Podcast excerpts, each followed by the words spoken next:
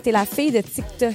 Fait que mon barbershop, il peut être Van Life et barbershop. C'est quoi des vacances quand t'es entrepreneur? N'a hein, pas. Ouais, il a ramassé mes mots de passe Facebook. Je me suis fait hacker. Ça a pris fucking sur Zoom. 5 minutes. Fait que en plus, qui sont défectueuses, en plus, j'ai pas de bouteille. Tu touches pas à mon entreprise. Si Ouais. t'as un problème avec mon entreprise, avec un produit, tu me le dis, puis je vais t'en retourner un autre. Hey, welcome back, mes petits minous, sur le podcast Entre elle et lui. Vous savez, lundi 18h, on est là à chaque semaine pour vous chier une pelletée de contenu, mes chums. Aujourd'hui, on a un sujet très, très intéressant. Anne-Marie, on va te laisser en parler, mais premièrement, comment tu vas? Ça va super bien, toi? Ça va bien, là. euh, J'ai de l'énergie. On a fait un podcast matinal aujourd'hui. Euh, je pense que je commence à comprendre de pas faire de podcast le matin parce que vous allez voir dans ce podcast-là, je suis un peu moins énergique et un peu moins euh, constant, je pense, qu'à l'habitude. Mais euh, tout va bien. T'es pas un gars matinal. Non, je suis pas un gars matinal. Pas en tout. Moi, j'aime ça dormir. Je suis comme un gros crise d'ours qui aime ça hiverner, tu sais. Ouais, J'ai du poil. J'aime ça être bien dans mon gros crise de J'ai liquide. du poil? Ouais, jusque dans mon dos. Quoi tu Puis je, je me fais pousser un Grégory Charles. Ouais, ok, tu disais pas autant de mal tantôt euh, durant Non, le podcast. ça, là, je- Je- en fait, je sais pas si c'est une question d'énergie ou c'est une question d'invité. Qu'est-ce que tu veux dire? Ben, je, je, je sais pas, je te trouvais, euh, t'avais plus de classe. Ouais, ben là, c'est ça. On a reçu François Lambert et Ophélia. François Lambert, Chris, quand même quelqu'un, là. Moi, je suis un gars de business. Fait que pour moi, c'est un, un modèle, cet homme-là. Puis Ouais. aussi de business, mais aussi ses réseaux. Tu sais, un gars de 50 à. Là, il est rendu à 56, mais ça fait longtemps qu'il est, médiatisé, euh, qu'il fait des lives sur Facebook, qu'il fait des lives sur TikTok. Tu sais, il, il se réinvente. Pour moi, il y a beaucoup de monde qui l'haïssent, mais pour moi, Il est super genre- accessible. c'est super accessible, super gentil de son temps, généreux. Euh, il est venu sur Prends un break, il nous a accueillis dans sa maison. Esti, il nous a laissé la maison pendant une heure de temps. Lui, il est allé se réfugier dans son bureau. Il n'y avait aucune calice d'idées, on était qui. Il est allé installez-vous, faites ce que vous voulez, les boys. Fait que vraiment, c'est une super personne. On va apprendre à le découvrir ensemble, mais on va surtout parler d'entrepreneuriat sur le podcast. Euh, moi et Anne-Marie, on a des entreprises, on a une aussi ensemble. Euh, et euh, il y a Ophélia aussi qui vient nous parler de son, euh, son entreprise, Men's ouais, Club. Men's Club, hey, c'est une badass. Ouais, Sérieux. vraiment, Une euh, badass. Pour vrai, le podcast qu'on vous offre aujourd'hui est sincèrement insane. Pour vrai, je pense que c'est un de mes préférés, enrichissant, pertinent. Euh, on, on a fait euh, 2h30 de podcast. A eu zéro creux dans la conversation. Je, je suis extrêmement fière du podcast qu'on vous, euh, qu'on vous, euh, qu'on vous offre livre aujourd'hui. Puis il y a Ophélia qui vient nous parler de sa séparation. Elle vient de se séparer. Je pense qu'elle nous a fait même l'exclusivité, la chance d'avoir l'exclusivité sur notre podcast. Fait qu'on en parle de long en large vers... euh, ben, écoutez le podcast, puis vous verrez. Je vous dirai pas le timing pour que vous puissiez profiter pleinement du podcast entre elle et lui. Euh, on va vous faire ce short Merci à Salvatore de propulser notre podcast. 70 succursales au Québec, mon minou. Ils arrêtent pas, sont partout, partout. Qu'est-ce que tu veux dire? Puis le code promo, là, Ah ouais. c'est elle et lui 15 avant que tu te trompes, là. Le gars, il est écrit drette là. là. Fais-moi apparaître ça à l'écran, mon petit Moi, je suis comme, hein? Il est écrit où? Party Let's Go. Ben, pendant que je me prends une délicieuse pointe de la pizza Salvatore, Anne-Marie, j'aimerais que tu euh, nous Mais dises oui. Quelle est la mission du podcast entre elle et lui? Et est-ce que dans ce podcast, on y répond oui ou non? Parce que il y a d'un commentaire du monde, quand, mettons, on a reçu Jesse Jones, vous irez voir ce podcast-là, c'est une putain de tuerie. On a reçu Jesse Jones, puis là, le monde chiale comme de quoi qu'on... On n'est ne- pas aligné avec on notre n'est pas aligné mission. avec notre mission. Mais excuse-moi à toi qui as écrit ce commentaire-là ou à ceux qui ont écrit ce commentaire-là. Ben, quand tu reçois quelqu'un qui vient nous, se- nous parler de sa séparation, c'est clair qu'on va pas recevoir son ex. On n'a pas reçu Hélène Boudreau pour ça. On va-tu la recevoir? Peut-être que oui, peut-être que non. On le sait pas. Mais là, on voulait avoir l'opinion d'un homme en toute franchise puis qui puisse euh, se livrer sans qu'il y ait euh, de, de, de, de, facteurs encombrants. L'affaire, c'est que, tu sais, euh, on vous fournit du contenu à toutes les semaines, OK? Puis faire un podcast, là, vous n'avez pas idée de tout ce qu'il y a en arrière. Ça, on a deux employés qui nous aident pour faire ça.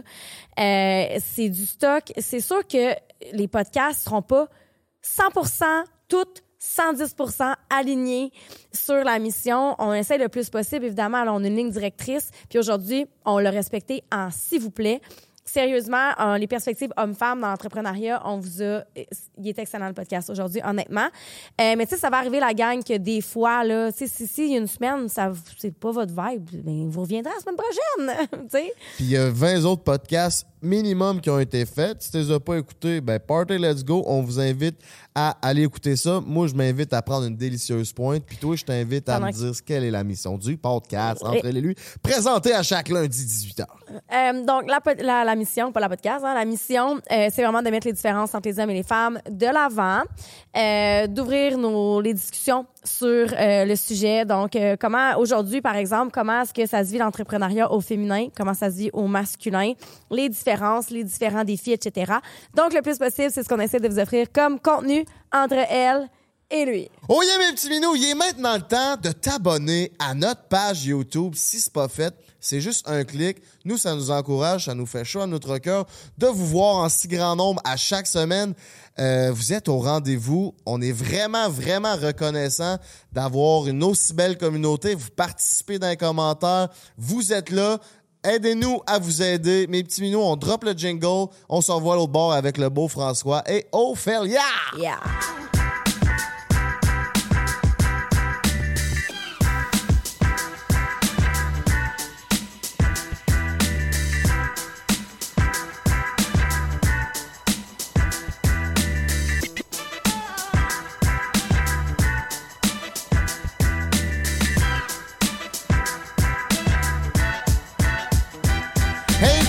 Fucking go, mes petits minous. On est de retour avec un épisode très spécial. Aujourd'hui, on va parler business, la différence entre les hommes et les femmes au niveau business. On a quatre personnes ici qui sont en business. Je pense qu'on va vraiment pouvoir parler euh, profondément sur toutes les coutures. On reçoit Ophélia et euh, François Lambert. Comment vous allez? Ça va bien, merci. Et j'ai, tu veux, j'ai pris la parole en premier. Ça part mal en C'est tabarnak. pas Ladies First, me semble. Ben, regarde, ça va super bien. Mais Je suis vraiment contente d'être ici avec vous autres. Je pense qu'on est une belle gang, ça va être le fun. Yes. Exactement. Si on fait un petit recap, j'aimerais qu'on fasse un recap des business qu'on a pour montrer aux gens qu'on va pouvoir avoir vraiment une euh, diversité au niveau de la business puis qu'on n'est pas toutes dans le même business. Euh, Ophélie, on, on va commencer par toi, les first. Oui, ben moi j'ai deux barbershops dans la ville de Québec. Euh, j'ai ma gamme de produits qui est vendue en ligne dans mes barbershops puis distribuée distribuée à travers la province dans des barbershops aussi. Puis maintenant, je suis rendue avec euh, mon barbershop mobile depuis cet été. Fait qu'on fait des events, on fait connaître le brand, on fait connaître nos produits, fait qu'on se promène. Puis on aime bien ça, aller voir le monde un peu partout. Bon, là, on va commencer par le début, là, le marketing. Comment ça s'appelle, ton entreprise? Men's Club, hey, c'est vrai, on l'a même pas dit. Deux Men's Club, ben oui. On va pouvoir en parler. Toi, mon beau François, euh, t'es un guerrier, un vétéran? Ah, j'aime pas ça. Mais, Ben là, mais câlisse. ça, ça fait, ça fait pas si longtemps que ça parce que j'ai 56 ans. je- J'ai toujours voulu être en affaires, mais je me suis lancé en affaires à l'âge de 33 ans. Donc, j'avais, j'en ai parlé longtemps, longtemps. Puis à un moment donné, j'ai fait comme il faudrait peut-être que j'y aille. Là. Ai assez parlé. Euh, puis, j'ai vendu. Je voulais vendre à 40 ans. Avant même de me lancer en affaires, moi, je me suis dit, pas vrai que je vais travailler toute ma vie. La dernière fois j'ai fait un podcast avec toi, ça a ressorti ça. Hey, il veut pas travailler, il veut pas être un employé dans, dans- dans l'autre podcast. C'est pas ça. C'est quand on est entrepreneur, on a le goût de prendre notre destinée en main, tout simplement. Euh, donc, j'ai vendu à 40 ans, 42 ans. J'ai fait comme Yeah! Wow! Mais qu'est-ce que je fais de ma vie maintenant? C'est ça. Parce qu'un entrepreneur, euh, tant mieux si, si- si ceux, qui sont capables de décrocher, là, je, je leur lève mon chapeau. J'ai essayé, je suis pas capable. Et par erreur, à 51 ans, euh, fait 5 ans, j'étais avec ma blonde. Ben, 5 ans, 5 ans, ben, c'est ça, j'ai 56. Donc, vers, c'est ça, elle est venue chez nous. Elle dit Qu'est-ce que tu fais avec ces cannes de sirop-là, toi? Je dis Ben, euh, Moi, je fais du sirop, mais je peux pas le vendre parce que j'ai pas de quota. Elle dit C'est complètement ridicule, on devrait le vendre en ligne. J'ai dit Ça marchera pas. Fait que euh, on a commencé ça, puis ça a explosé. Donc maintenant, ben, j'ai encore un paquet d'entreprises, mais c'est françoislambert.one. Un nom d'entreprise qui n'a pas rapport, que je riais des gens qui avaient un nom d'entreprise à leur nom. Je trouvais que ça faisait narcissique, puis je me disais, c'est bien niaiseux, mais la seule raison, c'est que ma blonde est venue m'aider pour m'aider. Est venue travailler avec moi pour m'aider à finir d'écrire un livre. Puis Marilyn Quentin à Gmail, euh, c'était pas professionnel. Fait qu'on dit, on va prendre une adresse François Lambert. .com était pris, .ca, puis .one, elle était disponible. Puis j'ai dit, on va juste faire une blague parce que le monde va dire, regarde, il se prend encore pour un autre. C'était juste pour faire de l'humour et c'est rendu une entreprise. Ah, c'est nice. Grande parenthèse, mais c'est ça. Puis c'est, un, c'est des entreprises en quoi? Je sais que tu as commencé avec un centre d'appel. là. Tu disais que tu as vendu à 40 ans, c'est un centre d'appel. Oui. Tu as eu un grand succès là-dedans? Ben, c'était, tu sais, des fois, les succès, on les veut, on, on dit, moi, je vais faire ça, mais c'est pas tout le temps dans la branche où ce qu'on, qui, qui va tomber. Le centre d'appel, c'est une opportunité qui s'est présentée et on l'a ouvert. On est parti de zéro, puis on l'a vendu avec 2600 employés euh, huit ans plus tard. Euh, c'est, c'est tough, mais c'était une entreprise qu'on a eu du fun à bâtir. C'était pas mon rêve entrepreneurial de dire, Hey, je, je voulais bâtir un centre d'appel, mais c'est pas grave parce que c'était de bâtir une entreprise. Et on l'a, euh, on l'a monté jusqu'à 2600. Il y a quelqu'un, à un moment donné, qui s'est présenté et il a dit euh, C'est beau, ça, j'aimerais ça vous l'acheter. Puis là, ben, tu te mets à rêver. Hein? Tu te dis Hey, tabarnak, il va payer cher. Puis là, à un moment donné, tu vois le prix, tu fais Ouais, pas ce que je voulais, mais c'était un bon prix pareil. Mais c'était la les moitié. heures, l'énergie qui a été mise là-dedans, c'est tellement incalculable. Oui, mais euh, l'entreprise, c'est- un coup de circuit. Tu sais, dans la vie là, euh, entrepreneuriale, on va faire, mettons, sur 10 entreprises qu'on va lancer, euh, il y a- ben, mettons, quand, quand je suis investisseur, sur 10 entreprises que je vais investir, il y en a une qui va être un coup de circuit, deux pas pires et sept flops total. Euh, ben, mon deuxième essai d'entrepreneurial, l'autre entreprise, je l'ai encore à IVA Technologies. On est partout dans 75 pays avec des logiciels de centre d'appel. Mais celui-là, euh, ça a parti, puis ça a explosé, puis c'était rentable le jour 1. Donc, c'est une entreprise qui était bonne pour moi. Il faut que je sois reconnaissant, puis je vais l'être toujours pour cette entreprise-là, qui était bonne, qui me permet de faire la vie rêvée que je voulais faire, là, tout simplement, parce qu'elle me, elle- elle m'a rendu indépendant financièrement. là. Donc, je peux faire toutes sortes d'autres projets parce que j'ai eu cette entreprise-là, tout simplement. OK. Très nice. Puis toi, Marie, si on fait le rundown de tes business, ça ressemble à quoi? Euh, ouais, ben dans le fond, euh, moi j'ai trois business. Euh, la première, c'est Espace Intime, euh, cabinet en sexologie. J'ai 16 sexologues qui travaillent pour moi. Ça fait un an que j'ai parti ça. Ça a explosé, moi aussi, ça a rentable dès le jour 1 euh, parce qu'il y a une demande, le besoin est là. Euh, ensuite, j'ai euh, Au lit avec Anne-Marie, euh, sur laquelle il y a la plateforme Réponse sexuelle. C'est une plateforme sur laquelle on a sorti des ateliers pendant deux ans à toutes les semaines sur des thématiques euh, particulières, le désir sexuel, les émotions, la communication, etc. Euh, ça, ça a été vraiment gros. J'ai eu comme vraiment beaucoup d'employés qui ont travaillé avec moi là-dessus. Puis en dehors de ça, il y a eu les conférences. Je, je, suis comme le produit du brand, dans le fond. Puis la troisième, ben, c'est entre elle et lui. Euh, on est une société en nom collectif, donc euh, on est en train de bâtir ça. là. Exactement. Bon, ben c'est ça. Puis pour moi, j'ai aussi, je sais plus, trois, quatre business. J'ai deux business en immobilier où ce que je possède euh, des immeubles à revenus. Je faisais ça avant. Je le fais encore parce que je les possède, mais je fais plus d'immobilier. Puis j'ai, voyons, prends un Prends un break avec les gars, puis aussi entre elle et lui, qu'on vire déjà depuis deux ans. Que c'est pas mal ça. J'ai fait euh, beaucoup de euh, bénévolat dans des, euh, comment on appelle ça? dans un club de mindset entrepreneurial où ce que la, la, devise c'était le mindset millionnaire. Les riches pensent en riches puis les pauvres pensent en pauvres. Fait que j'ai vraiment beaucoup de connaissances là-dedans parce que j'étais avec un prof qui Ré Vincent qu'on a reçu sur le podcast ici qui a donné au-dessus de 10 000 conférences il y a 80 ans puis lui son euh, son, son- sa mission de vie, son objectif, c'est d'en- d'enseigner aux gens le- cette mentalité-là. Fait que c'est vraiment intéressant. On va pouvoir en parler ici et analyser ça avec vous aujourd'hui. Ouais, moi, je suis vraiment contente euh, de recevoir euh, des entrepreneurs sur le podcast parce que ça fait pas longtemps que je suis dans le, dans le domaine que je peux dire que je suis entrepreneur et je trouve ça extrêmement, extrêmement difficile parce que, en plus de bâtir l'entreprise en tant que telle, il faut que tu te bâtisses toi en tant qu'entrepreneur. Puis ça, je trouve que c'est comme le plus gros défi. Tu sais, gérer des employés, j'ai jamais fait ça, là. Tu sais, Je sais pas comment vous, c'est arrivé dans vos vies. Euh, Es-tu capable un peu de nous parler un peu comment tu as commencé cette business-là? Puis, c'est-tu comme un, c'était un rêve que tu avais? C'était. Euh, ben, moi, euh, ma mère était designer de mode, donc j'ai toujours été dans le milieu de la mode. Et euh, était entrepreneur, donc je l'ai vu aussi en tant qu'entrepreneur et tout ça. Mon- mère monoparentale. Fait que en tant que, ben, vu qu'elle était mère monoparentale, j'étais toujours avec elle. Donc, euh, c'est ça. À l'école, j'étais pas bonne. Euh, J'avais un déficit d'attention. Ma mère, c'était pas, il y avait pas de question que je prenne, mettons, du Ritalin ou tout ça. Fait que on en parlait aussi beaucoup moins. C'était beaucoup plus tabou. Fait que j'étais juste pas bonne à l'école. Puis euh, le fait que j'étais pas bonne à l'école, ben j'aimais pas l'école. Fait que ça faisait en sorte que j'écoutais pas. J'étais un peu bum, je dirais. Puis je trouvais que ça servait à rien l'école et tout ça. Jusqu'à ce que finalement j'aille dans un congrès de coiffeur, puis que je vois que c'est à l'époque, je dis à l'époque, ça fait quand même un bout, là, mais euh, c'était tellement huge, il y avait plein d'artistes de plateau, euh, il y avait des, des euh, fashion shows, puis là, j'étais comme, hey, moi, je veux être l'artiste sur le plateau, faire de la scène, puis tout ça, puis j'ai vraiment eu la piqûre. Donc, voilà, j'étais encore au secondaire, ça allait pas bien, j'avais pas des bonnes notes, fait que j'ai fini mon secondaire aux adultes, puis aux adultes, dans le fond, il faut que tu sois comme autodidacte.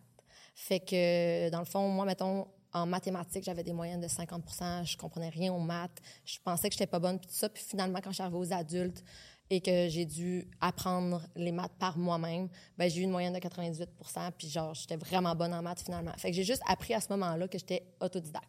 Fait que j'ai fait mon cours de coiffure, je voulais me lancer en entrepreneuriat, puis euh, j'étais dans le milieu de la coiffure féminine à, ce- moment-là.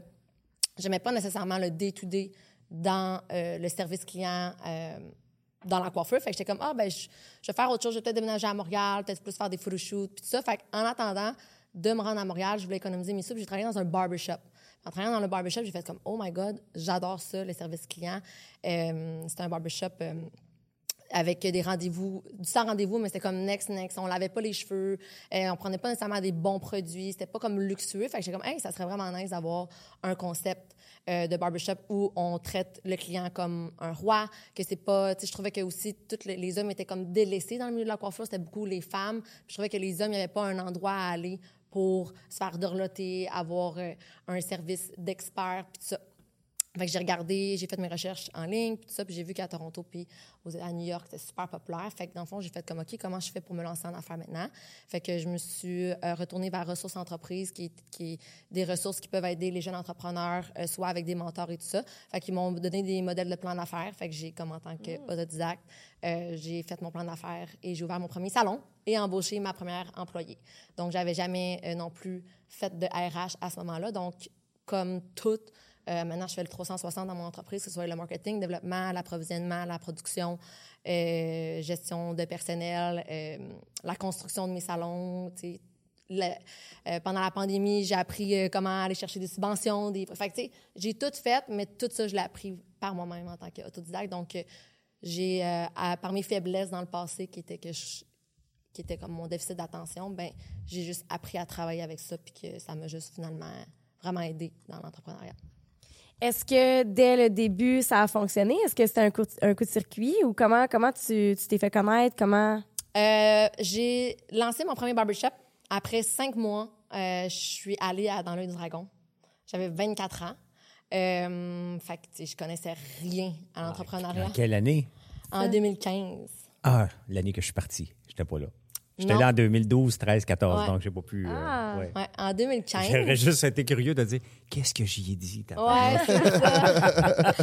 ben, tu sais, je me suis quand même fait rentrer dedans, mais pas si fait quand même. Mais tu sais, euh, bon, en tout cas, finalement, il y avait Martin-Luc Archambault puis Mme Henkel qui avaient investi dans l'émission, mais finalement, euh, ça n'a pas été plus loin. Mais bon, si c'était un coup de circuit, je dirais que, bon, ça, ça m'a vraiment aidé, ça m'a donné une visibilité, mais je n'étais pas nécessairement prête à ce moment-là à faire dans du dragon. J'aurais aimé mieux le faire, exemple, beaucoup plus tard, euh, quand que mon entreprise était beaucoup plus avancée. J'avais mon petit salon, le premier barbershop euh, que j'avais ouvert. Euh, ça faisait juste cinq mois. J'avais genre 80 000 de chiffre d'affaires. Je venais de commencer. J'étais comme débutante dans, l'entrepreneuriat. Fait que là, ça, ça va faire huit ans maintenant.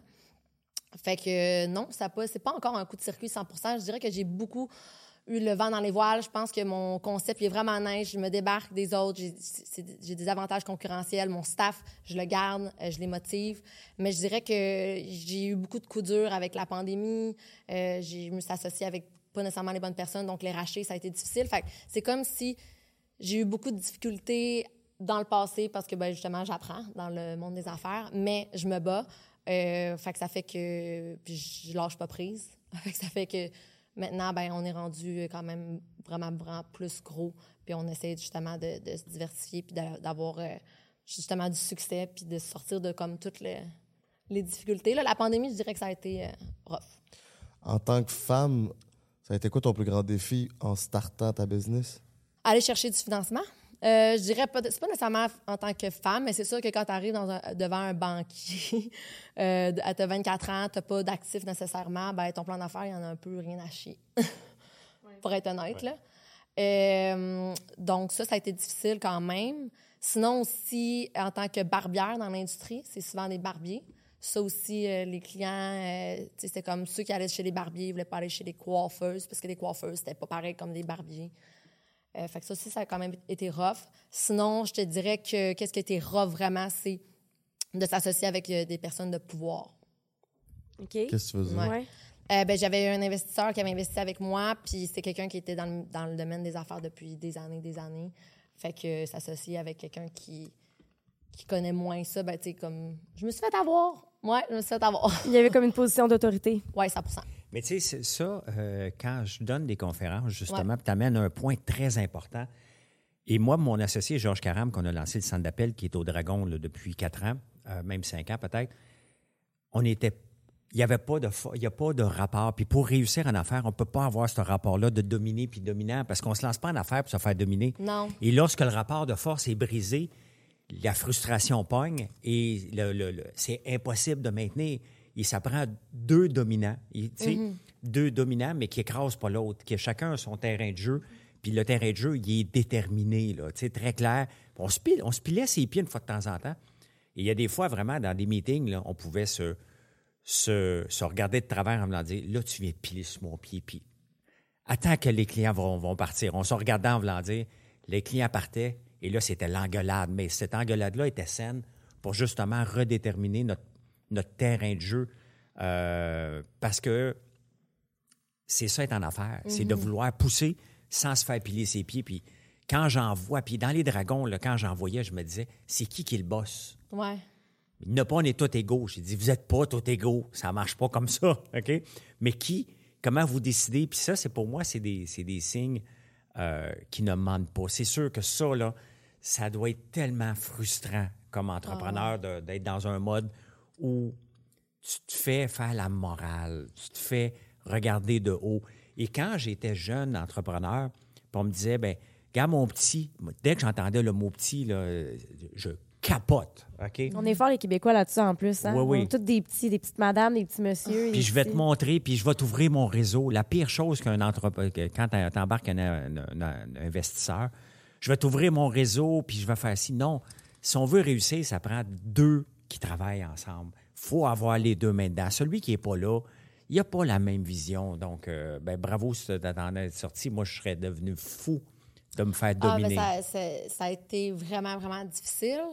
Euh, je dirais qu'en plus, tu sais, c'est venu avec des menaces. Euh, fait que, tu sais, c'est sûr que quand tu es jeune, tu sais, là, ça va faire déjà un bout, là, mais mettons, j'avais 26, 26 ans. Euh, L'autre en a, mettons, 60. Euh, il est C'est un le milieu homme? Oui, un homme. Dans lui, l'objectif, c'est que lui, c'était un entrepreneur général, donc il faisait ma construction. Euh, puis c'était comme tout beau, c'était comme pas besoin d'aller chercher du financement, je vais faire ta construction. Puis pour ouvrir un salon, dans fond, les, c'est l'amélioration locative, c'est ça qui est le plus gros, euh, les plus grosses dépenses. Fait que pour moi, j'avais pas besoin d'aller chercher du financement. Mais c'est sûr qu'après, ben là, j'étais pognée avec, puis euh, là, il voulait gérer, là, là, à un moment donné, j'ai dit, ben, tu sais, je voulais pas euh, qu'il gère la façon dont je, je faisais mes opérations. Fait que c'est ça, c'est comme, c'est venu avec des menaces, puis tout ça. Fait que là, les avocats là-dedans, puis... Est-ce que tu t'en es rendu compte par toi-même ou tu as eu comme du support autour de toi, des gens qui ont dit Hey, ça, ça n'a pas de bon sens? par moi-même. Je dirais que j'ai bien de la misère à aller chercher du support, en tout cas avec mes proches. Euh, puis la personne, tu sais, lui, pour moi, au début, c'était mon mentor. Fait que, tu sais, c'était lui que je me référais au départ. Fait que c'était comme mon, mon mentor qui est devenu mon associé, qui, finalement, j'ai perdu beaucoup d'argent avec ça. Que- fait que t'as pas, t'as pas eu nécessairement. Parce que ça, c'est quelque chose, quand t'es dedans, je trouve que des fois, c'est difficile de voir qu'est-ce qui se passe réellement. Euh, moi, j'ai- j'ai eu, dans la dernière année, j'ai eu des défis aussi au niveau de mon entreprise. Puis c'est mon ex qui avait d'autres habiletés, d'autres compétences que moi. Euh, lui est en gestion de projet, euh, qui me regardait aller puis qui a fait, tu sais, raisé des, des flags puis il a fait comme, hey, il y a des affaires qui fonctionnent pas. Que s'il avait pas fait ça, je pense que je serais encore en train de patauger là-dedans. Ouais. Euh, je pense que je m'en suis rendu compte peut-être plus tard, là. pas quand au moment même. Je dirais peut-être un an ou deux ans après, comme quand je regarde ça de façon objective, je suis comme, ouais, c'était pas tant nice. Là. Ouais. Euh, L'importance d'avoir un mentor en business? Ben, regarde, là, on- euh, moi, j'en ai pas. Euh, mais je suis, je suis autodidacte aussi et je vais lire comme un enragé. Pas des livres, parce que les livres, je suis TDAH à côté dans le tapis. Et ça, je l'ai découvert après avoir vendu mon entreprise. J'ai toujours été, tiens, un TDAH euh, qui est dans un horaire bien, bien strict, qui se lève le matin, tout est réglé au corps de tour, il faut que je réussisse. J'avais la pression de réussir, donc tous mes défauts, je les mettais de côté parce que j'avais un seul objectif. Et quand j'ai vendu mon entreprise, j'ai fait comme Tabarnane, ce qui se passe dans ma tête. Euh, je suis plus capable de lire un livre au complet depuis des années. Je lis énormément d'articles, je lis les journaux, je vais écouter des vidéos. Mais j'ai jamais eu de mentor. Mais tu le vois ici, on a un mentor euh, qui est devenu un investisseur. Et ça, ça marche pas. Le mentor est là pour Ouais, aider la personne. Donc, pas l'entreprise. Dès, dès que ça se mélange, ça devient un investisseur. L'investisseur, lui, a un seul but, faire de l'argent, puis avoir un retour sur investissement. Puis dès que tu mélanges mentor-investisseur, ça revire au désastre comme... C'est sûr que ça va virer au désastre. Sans avoir de mentor, il y a des exemples à suivre. Mais les exemples, ça peut être, à un moment donné, euh, peut-être Warren Buffett sur le type d'investissement à faire. À un moment donné, ça peut être un autre. Et souvent, j'apprends des gens qui vont avoir des flops. On apprend des flops des gens. Moi-même, regardez, il y a, le- dernièrement, j'ai partagé ces réseaux sociaux. Euh, L'année passée, on sort un nouveau produit. Il y a une grande chaîne de magasins qui nous appelle. On veut rentrer ça partout. C'est unique. Bingo. J'ai beau avoir de l'expérience. On apprend tout le temps. Et on va faire des erreurs toute notre vie d'entrepreneur, peu importe, parce qu'on est naïf. J'étais naïf, j'ai dit, hey, je vais te donner. Il me dit, parfait, mais il faut que tu me donnes l'exclusivité. Pas pour les petits joueurs, juste pour les gros joueurs. Je veux pas que tu ailles dans mes compétiteurs. J'ai dit, il y a des réseaux à travers le Canada. On va être riche. Moi, je, je- tout le temps, je, je- je suis jeune entrepreneur. Optimiste. Ouais. J'étais un optimiste, j'étais un naïf et quand je dis qu'on va être riche, parce que c'est rendu une blague, à chaque fois qu'on sort un nouveau produit, j'ai dit la machine à imprimer de l'argent vient de sortir. C'est pas lui, c'est peut-être l'autre après. Puis c'est un travail de longue haleine. Et j'ai donné l'exclusivité. Première commande, un camion de 53 pieds. Deuxième commande, un camion de 25 pieds. Deux autres camions de 53 pieds de produits. Et là, il arrive une situation, pas content, je lève le ton. Et là, oups, plus de commandes depuis neuf mois. Mais l'exclusivité est toujours là. L'exclusivité est toujours là. Fait que cette semaine, je me suis auto-diagnostiqué sur les réseaux sociaux. J'ai dit, ben parfait, euh, je vais terminer cette entente-là cette semaine et je vais l'écrire pour, un, m'assurer de ne plus jamais donner cette exclusivité-là à personne. Ça n'arrivera plus. Et de, de mettre en garde les gens. Parce que les gens disent, ouais, mais comment ça se fait que tu n'as pas mis un minimum? J'ai beau avoir euh, une expertise, j'ai beau avoir un nom dans, l'en- dans- dans le marché québécois, mais en tant qu'entrepreneur dans certains domaines, je suis un jeune. Et quand j'arrive pour m'asseoir à côté d'une grosse boîte, je suis un minuscule petit pion. Et lui dit, il ne donnera pas d'exclusivité. Il va juste te dire, hey, euh, tu veux-tu rentrer chez nous? Voici les conditions. Tu n'es pas pour dire, tu vas m'en acheter 2000 par semaine, hein? Non, non, tu es, content. Tu ne penses pas au pire. Et je ne suis pas, en- je suis pas en chicane avec l'entreprise. Je suis déçu de moi. Je suis déçu de la tournure des événements. Et on apprend tout le temps. Puis demain, je vais faire un autre gaffe que je vais apprendre. On apprend constamment. Puis on fait des erreurs. Et des erreurs, j'en fais à tonnes, mais je les étire pas longtemps. Je pense qu'une des forces des entrepreneurs, puis si on veut percer, percer c'est de dire Tabarnan, que je m'en vais? faut que je rectifie le, le tir. Dernièrement, j'ai perdu mon Facebook. Moi, toutes mes œufs sont dans le même panier à peu près. J'étais pas aussi actif sur les autres réseaux sociaux. Facebook m'amenait en moyenne 1000 visites par jour sur mon site. Fait que pourquoi je vais aller faire une vidéo de TikTok quand c'est plus compliqué? Moi, je suis bon dans l'écrit. Je suis bon dans les lives. Donc, pourquoi que je vais aller faire une vidéo qu'il faut que je fasse un montage, mettre un texte? Puis, c'est plus complexe. Je me dis tout le temps, il faut que j'y aille, faut que j'y aille, faut que j'y aille. Me fait hacker, c'est pas de la faute à personne le hack, là. c'est moi. J'ai fait un Zoom, j'ai fait quelque chose avec un hacker sans savoir que c'était un hacker. Je pensais que je parlais avec Nike. Je me suis fait avoir Ah, comme, un, comme un jeune. Parce que, et j'explique un peu de faire attention. Dernièrement, j'ai eu une invitation de la Banque de Montréal par une firme de Toronto. Puis la, façon que m'avait écrit, je trouvais ça bizarre. Mais bon, j'ai eu le contrat, j'ai fait la pub pour la Banque de Montréal avec les fonds, euh, qu'ils me demandaient. J'ai été payé d'avance. Bingo, c'est fait. Deux semaines après, je reçois une invitation de participer à un show de télé à Toronto. Je sais, pourquoi ils pensent à moi? Je regarde, c'était mal écrit, mais j'appelle la femme. Elle dit, ben oui, c'est la fille de Big Brother qui m'a mis en contact. On veut t'avoir pour ce show-là à Toronto, mais je Je pense que j'ai eu la même invitation. On, on peut-tu le biper? C'est- Non, j'ai été invité pour Traitors. OK, OK, non, excuse. Oui, ben tu peux le dire. Moi, ça me dérange pas, Traitors, mais c'est un show qui va pas, euh, euh, qui est en français avec Karine Vanasse ici, mais il me voulait pour la version anglaise. Malheureusement, je suis en vacances dans les deux dernières semaines. C'était le tournage se terminait hier. Fait que j'ai dit non à ça. Puis après ça, je reçois dans la même journée un autre email de Nike qui me demande de faire un live sur Facebook. Bon, j'ai un reach de 2 millions sur Facebook. Je me suis dit, ça se peut. Je lui demande, pourquoi? Tu m'as connu de où? Ben, il me dit, ben, t'es un ancien dragon, puis t'es influent. Puis je dis, OK, ben, il me connaît, parfait. Il me dit, on va faire un, on va faire un, un Zoom pour t'expliquer comment que ça va se passer. Et en faisant le Zoom, il a installé un cheval de Troie, il a ramassé mes mots de passe Facebook, je me suis fait hacker, ça a pris Il peut faire ça fucking sur Zoom. cinq minutes. Ouais, moi, j'ai tout enlevé. Tu feras plus de Zoom avec moi. Tu vas faire un FaceTime sur mon téléphone. Je ne ferai plus jamais de. Ça Avec pris- Zoom, c'est quoi, tu sais, on peut... euh, il y, avait, il y a eu une patch le lendemain parce qu'il y avait un trou.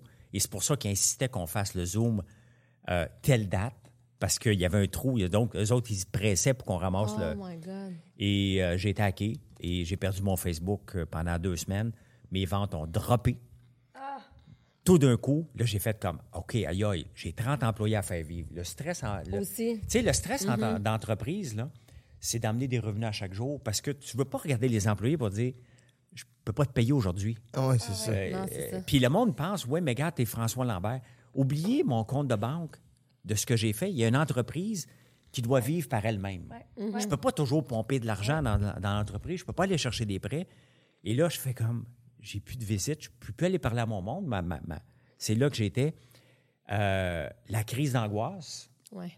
elle a duré deux heures, en panique, là, vraiment, là. Mais qu'est-ce que je fais? Oh non, non, non, non, non, non, non, non. Non, non, non, non, ça fait cinq ans que je travaille 20 heures par jour, je, fais juste ça, je ne perdrai pas ça aujourd'hui, là.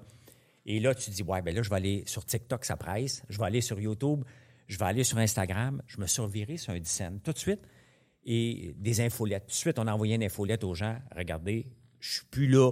Ouais, je me suis lancé une t'avais autre page pas- Facebook. J'ai pas attendu. Je me suis pas mis en victime. J'étais responsable de ce hack-là. Pendant que j'essaie de trouver une solution pour récupérer ma page, ben, je me suis reviré de bord tout de suite. J'ai pas eu le même impact de vente.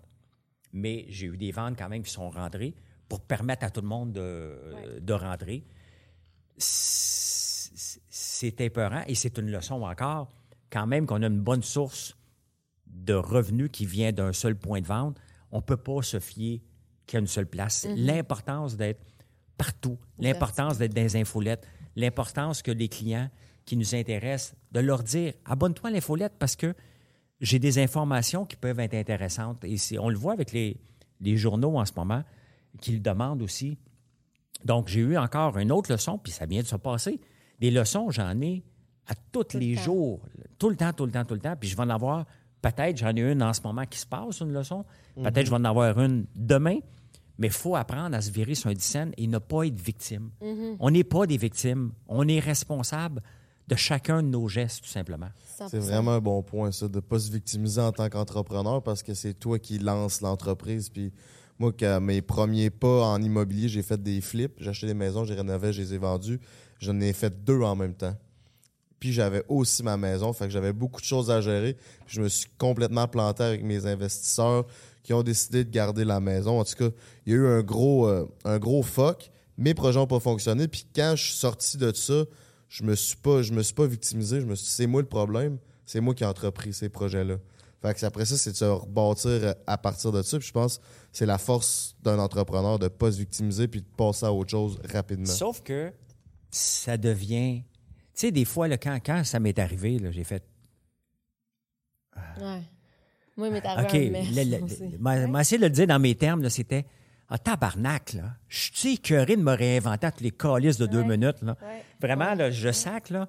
Mais c'est exactement, je me vois à mon bureau puis je me dis, Simonac, pas encore me réinventer. Je t'ai curé de me réinventer. Pourquoi je fais ça? Ça dure pas longtemps, ce pourquoi-là, parce qu'on le sait pourquoi qu'on le fait. Mais ce moment-là de se réinventer, et chaque réinvention est un tremplin.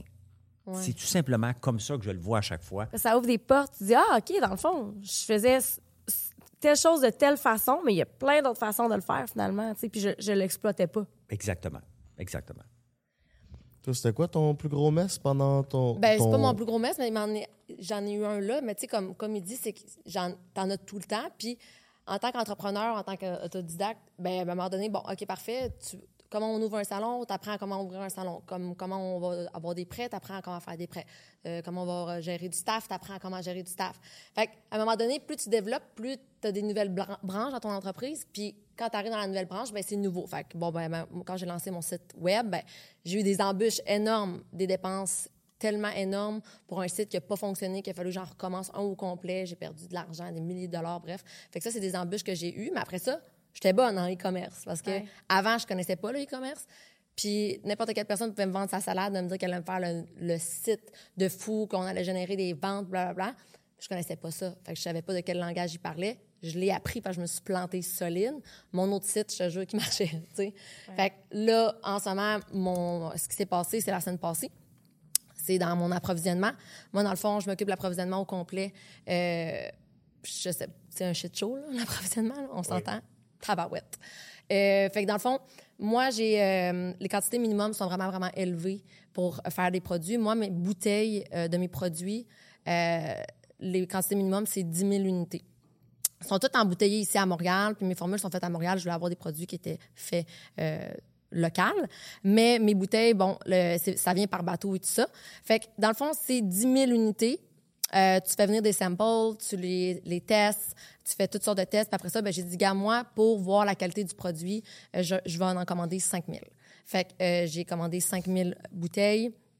Ça a été mis sur le marché. Les clients, tout le monde, j'ai pris les commentaires de tout le monde. Je suis comme, wow, ça le fait. Let's go, 10 000 unités. J'ai reçu mes 10 000 unités la semaine passée, défectueuses. 10 000 unités. Je sais pas si vous savez, mais c'est quand même un énorme investissement, surtout pour une petite entreprise comme moi qui commence. Je veux dire, c'était ma première fois que je commandais un 10 000 unités. Il y en a qui sont peut-être rendus à 100 000, whatever. Fait que moi, j'ai 10 000 unités, mais sauf que l'affaire, c'est que ton approvisionnement, il faut que tu, tu te mettes de l'avance parce que ça vient par bateau. Fait que tu, tu te prévois d'avance de devenir euh, BO dans tes produits trois mois d'avance. Et en plus, il faut que tu upfront ton argent. Fait qu'il faut que tout ton cash flow y est dans cette commande-là pour que quand tu sois prêt à faire ton embouteillage, ben, que tes bouteilles soient là. Fait en plus, qui sont défectueuses, en plus, j'ai pas de bouteilles pour faire mes produits. Fait que c'est vraiment un shit Faire l'argent pour. Ouais. Quand j'ai su ça, honnêtement, crise de panique. J'ai broyé ma vie. Pendant deux heures, j'étais comme, je peux-tu avoir un esti de break? Comme, tu sais, à un moment donné, t'es comme, tu travailles fort, tu veux avoir une qualité de produit, t'es comme, tu donnes tout le temps ton 100% puis t'as toujours des, des marres de même qui t'arrivent, tu te victimises au début. Moi, je suis comme, ça a duré deux, deux- une soirée, moi. Une soirée.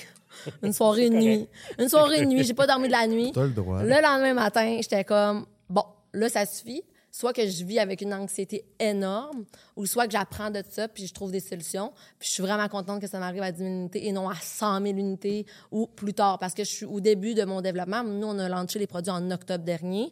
On veut être distribué, on veut être distribué ailleurs qu'au Québec. Fait à un certain moment, si j'étais rendu plus loin dans mon développement d'entreprise, mais ma structure était peut-être pas assez solide pour avoir ce développement-là. Donc, je suis contente que ça m'arrive maintenant parce que mon contrôle qualité, je sais qu'est-ce que je vais faire la prochaine fois pour éviter ce genre de choses-là, mettons. C'est difficile quand tu as des produits parce que tu dépends tellement. Ça, c'est quelque chose que moi, je vis pas euh, dans mon type d'entrepreneuriat parce que c'est moi le produit.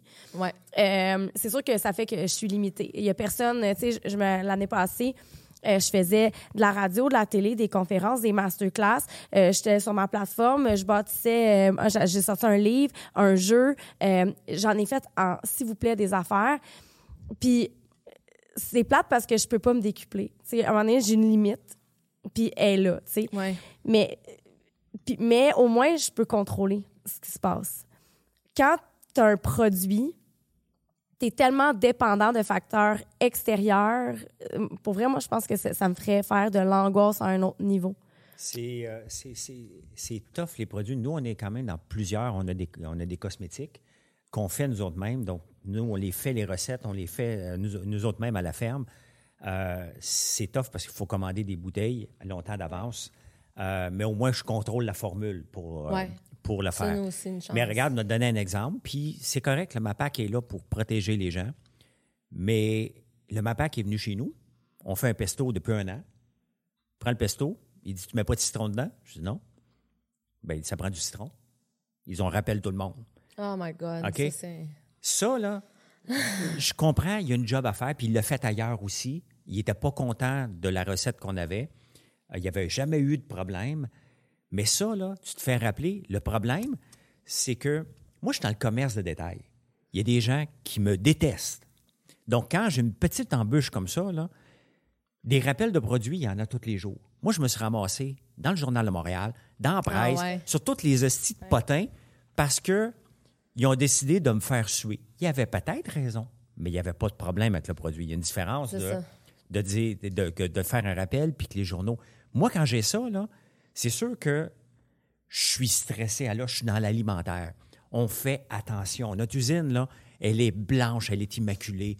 Dès qu'il y a un petit problème, on est dans l'alimentaire. Et puisque j'ai un foutu nom, que des fois on aime puis qu'on n'aime pas, quand ça arrive ça, on aime ne pas m'aimer, euh, je suis ma vie en tabarnouche. Oh je suis God. ma vie, c'est tough. Mais regarde, à un moment donné, on a, dans, dans- dans un autre côté, on sort à un moment donné, je veux faire différent. Tu sais, les entrepreneurs, on veut faire différent. Tu as choisi Mm-hmm. ta branche de barber, tu as choisi, on choisit toutes nos branches de faire notre élément différenciateur. Moi, je suis dans le sirop d'érable, entre autres. Dans, dans- ben, je peux pas vendre des cannes. Les cannes, c'est une commodité, la canne de sirop d'érable. J'ai rien à foutre là-dedans. Puis là, je me dis, mais oui, mais pourquoi on fait pas des petites cannes de sirop comme les V8? Bien plus pratique. Fait que j'y vais, je trouve une place aux États-Unis, la canette, ça m'en prend 50 000 pour avoir un coût qui a de l'allure. Ah oui, il va, tabarnouche. On achète 50 000, les, les palettes arrivent. Je, je me fais faire une machine pour rencanner ça parce que ça prend une autre machine. Bon, un autre, euh, 5 000 piastres. Oh, ouais. Là, on est prêt. On reçoit. qu'à- Moi, je suis à Montréal. Je dis à ma soeur, je dis, ah oui, oui, mais mets du sirop là-dedans, puis envoie-moi une photo. Elle me dit, la canette, elle, elle devient toute molle après avoir mis le sirop qui est refroidi. Faut que tu mettes de l'azote? Oui, Moi, moi, c'est parce que j'ai une canette aussi, mais moi, j'ai du shampoing dedans, mais ouais. c'est exactement ça. Donc, il faut mettre de l'azote. Fait que je dis, bon, parfait, trouver de l'azote. Mais avant, je ne sais pas qu'il faut de l'azote, moi. C'est ça. Et donc, en première problématique, qu'est-ce qui manque? Je fouille un peu sur YouTube, on est autodidacte, on trouve. Je dis, OK, parfait, ça prend de l'azote liquide. Je pense que ça va se trouver au coin de la rue, moi, cette affaire-là. là. Ouais. Fait que je trouve quelqu'un à Ottawa, puis il me dit, ben non, mais ça te prend un équipement spécial. Ouais. Je suis, mais as-tu une bonbonne? Il m'arrive avec une bonbonne des, années 1700, tu sais. Fait que là, au début, ben, on met notre sirop dedans, met le sirop chaud. Ma soeur allume la valve, elle remet le sirop. Une affaire, c'était à moins 270 ou moins 170, là. Euh, Ce qui devait arriver arriva. La bouteille explose, ça, expl- ça, se plage partout. Fait que là, je me ramasse avec 50 000 canettes. J'ai pas de machine pour mettre de l'azote. On peut pas prendre le risque de tuer quelqu'un avec de l'azote liquide qui soit tout brûlé. Fait qu'on arrête ça. Et là, je commence à faire des démarches pour trouver la foutue bonbonne, la- le, le foutu équipement. Première que je trouve, 450 000 Je dis, voyons. Là, je suis pogné, moi, là, là, j'ai huit palettes de, de- de canettes, des petites canettes, il y en a partout. Là, je fais comme, OK, qu'est-ce que je fais? Là, je trouve, finalement, aux États-Unis, puis là, je dis, ben, écoute, bon, minimiser. c'est des heures de recherche. ça, c'est des heures, des heures Ah, de recherche. Casse-tête. là. heures, Puis Il y a d'autres choses à gérer, mais en attendant, Oui, là, ça, oui. c'est nouveau, une nouvelle branche. Oui, oui, c'est ça. Puis là, tu es pogné avec. Fait que là, tu nouveau, dis, là. je vois une place aux États-Unis, elle me dit ben, qu'on peut le louer. Ah, je dis, OK, parfait. Euh, on va le louer, 1430 pièces par mois. Fait que, euh, il me dit, OK, parfait, envoie-moi tes états financiers. Ben, François Lambert.one, c'est une jeune entreprise. Euh, fait que j'envoie ça, il me dit, mais non, elle est trop jeune. Je dis, OK. J'envoie mon holding. Mon holding, que je peux acheter quand même plusieurs compagnies au Québec, puis un petit peu partout. J'envoie mes états financiers. Il me dit, tu passes pas au crédit. Je dis, comment, je passe pas au crédit? là, 1400 pièces par mois. Je fais juste allouer ta machine. Ouais, ouais, ouais. Puis je peux probablement acheter ta compagnie, man. Si- fait que là, j'ai fait comme tu me niaises, là. Fait que là, je regarde, je dis comment qu'elle coûte cette machine-là? là? Tu sais? Et euh, finalement, ben, après, j'étais obligé de prendre le risque qu'elle m'a donné. J- J'ai attendu. Je je voulais pas emprunter. Donc, vraiment, j'ai mis de l'argent de côté dans un compte. J'ai dit à ma blonde, regarde, quand on va avoir, c'est 75 000 US qu'a coûté la machine. Fait que quand on va avoir 75 000 de côté, là, on va l'acheter. Fait que je l'ai acheté à la machine. Et euh, maintenant, on l'a. Et ça m'a permis de lancer un nouveau produit. Donc, avec la même canette, j'ai lancé le cold brew, le café infusé à froid, parce que ça prend de l'azote liquide. Donc, au lieu d'avoir juste la machine qui fait juste du sirop, ben, on fait maintenant du sirop infusé à froid, puis de- on a développé on va développer d'autres types de produits. Et on utilise l'azote liquide aussi dans nos produits alimentaires pour euh, améliorer la durée de vie des produits, quand même qu'on le stérilise. Donc maintenant, on l'utilise à tout, mais c'était un problème. Une opportunité, Ouais, c'est, c'est regarde, ça, on va se lancer là-dedans, problème, et là, après ça, opportunité. C'est toujours ça. comme ça. Ben, ce que, tu sais, moi, ce que j'en comprends, comme juste à t'écouter parler, ben, first of all, je- pense qu'en tant qu'entrepreneur, ben, on aime prendre des risques, des fois, même avant même de savoir à 100 comme comment y arriver. Ben oui. Puis, comme là, tu as vu, ben, OK, finalement, il y a une erreur, pas de problème, solution, toujours en mode solution. Puis, on est vraiment créatif. Fait que des fois, en- avec un problème, on est capable de rendre ça en solution, puis que finalement, au bout de la ligne, peut-être que ton, je le sais pas, mais c'est finalement ton meilleur produit, c'est ton café infusé à froid, genre. C'est le meilleur produit de l'été. Bon, fait Mais c'est parce qu'il y a un manque dans le marché, Oui, parce qu'il n'y en a pas ici, parce que quel torréfacteur va prendre le risque de. de- de- de- de- un, ça prend de l'espace pour avoir cette espèce de machine-là. Et je l'avais, l'espace. Puis c'est 75 000 upfront qu'il faut que tu mettes, plus les canettes qu'il faut que tu achètes. Donc, c'est un investissement de 150 000 pour peut-être vendre du café à Tu froid. sais ou même pas. pas si tu vas le vendre. C'est là, ça, tu sais. là. Exactement. Tu sais moi, pas étant donné que j'ai l'équipement, puis ce que j'ai fait pour minimiser, j'ai pris mes petites canettes de sirop d'érable qui ont déjà une étiquette. J'ai fait faire une autre étiquette euh, ici au Québec d'infusé à froid. Puis J'ai dit, moi, tester le marché avant de refaire faire un autre 50 000. Tu as mis l'étiquette sur le. J'ai mis l'étiquette sur l'autre étiquette. Ouais. Donc, ça m'a permis de tester. Là, on est, on est rodé. L'année prochaine, on va en commander probablement 200, 300 000 des canettes pour être correct pour l'été. Mais il faut toujours trouver euh, comment qu'on peut réutiliser Ouais. nos équipements. Et à un moment donné, il faut que tu prennes le risque. Ça ne me tente pas d'emprunter. Fait que moi, je prends le temps. Ça m'écœure de prendre du temps en affaires. Je suis un pressé, je suis un nerveux, je suis un, euh, hyperactif. Mais je le sais que les foutues affaires, ça prend du temps. Il faut que les gens s'habituent. Les gens nous trouvent. Il faut bâtir, on a parlé de site web, il faut bâtir notre SEO pour que les gens cherchent café infusé à froid, tombent sur mon site et disent Ce qu'il fait là-dedans, lui, en partant, moi, l'essayer pour voir. Puis là, à un moment donné, ben, le bouche-à-oreille fait que ça prend du temps. Tu sais, j'ai pas de, moi, je ne paye pas de marketing. Zéro, zéro, zéro dollar de marketing. Mais C'est je, toi le marketing. ben, je fais des lives énormément. Oui, mais Puis moi, c'est partout. Je- sur je suis- TikTok. Sur TikTok, je commence le matin, j'en refais un autre le soir. Moi, mais j'ai la chance que mes enfants ont, ont 22 et 20 ans. Donc, ils n'ont plus besoin de moi. là. Oui, ils ont besoin de moi, mais on s'entend que j'ai Ils pas fait le vie, devoir. là. Oui, ils sont rendus ailleurs. Fait que ma blonde, sont- on n'habite pas ensemble. On habite un à côté de l'autre. Puis elle a son enfant de 9 ans. Fait que moi, le soir, j'ai du temps pour mettre du temps sur mon entreprise. Et j'aime ça parler avec le monde. Fait que pour moi, je commence le matin à prendre un café sur TikTok. Puis le soir, j'y retourne parce que TikTok et même les autres places, les gens nous demandent nos produits. Ouais. Sincèrement, là, Pose des questions là-dessus. écoute, quand je fais du shipping, du boxing, je me sentais tellement. Je suis habitué de faire de la télévision. L'année passée, mes ventes diminuent un peu. Je dis, je vois sur euh, TikTok une fille qui fait du boxing, elle fait des commandes en direct en- au UK. Ouais. Il y en a moi, j'aime ça regarder ça. ça. J'ai dit, c'est bien niaiseux. Puis là, j'ai dit, ben, je vais Mais je vais le l'essayer. faire. Je vais l'essayer. Ouais, je me sens le gars le plus con. J'amène mon trépied, je suis dans l'usine, dans le shipping. Puis là, le monde me dit, t'es-tu chez Amazon? T'es-tu chez Costco? Hein? T'es pas l'ancien dragon? Si tu fais à faire des, co- des commandes en partant. Bon, on passe par-dessus ça. Puis là, à un moment donné, le monde me dit, mais c'est quel produit t'as mis dedans? Si je fais une commande, tu vas-tu m'en faire en direct? Et là, j'ai fait comme, aïe, il y a Ouais. un engouement. Je peux pas faire ça à temps plein parce que c- faudrait que je vive là-bas, faudrait que je fasse que ça. Mais c'est une façon exceptionnelle de faire connaître nos produits. C'est c'est imbattable. Moi aussi, c'est ça explose sur TikTok. Ouais. Moi aussi, quand j'ai quand j'ai des masterclass ou que je veux vendre un atelier ou quelque chose, là, je m'en vais sur TikTok, je fais un petit code promo spécial pour le live TikTok. Mes ventes, là, ça, je peux tripler, doubler, tripler mes ventes euh, comme ça parce que le contact avec les gens, il est comme tellement précieux. Là. Ben c'est ça. Puis, tu sais, sur TikTok, les gens viennent puis ils partent, mais hon- honnêtement. C'est rapide. C'est rapide. Donc, si tu es capable d'attirer leur attention, moi, les samedis soirs, là, des fois, quand je suis en campagne, euh, j'amène de la musique.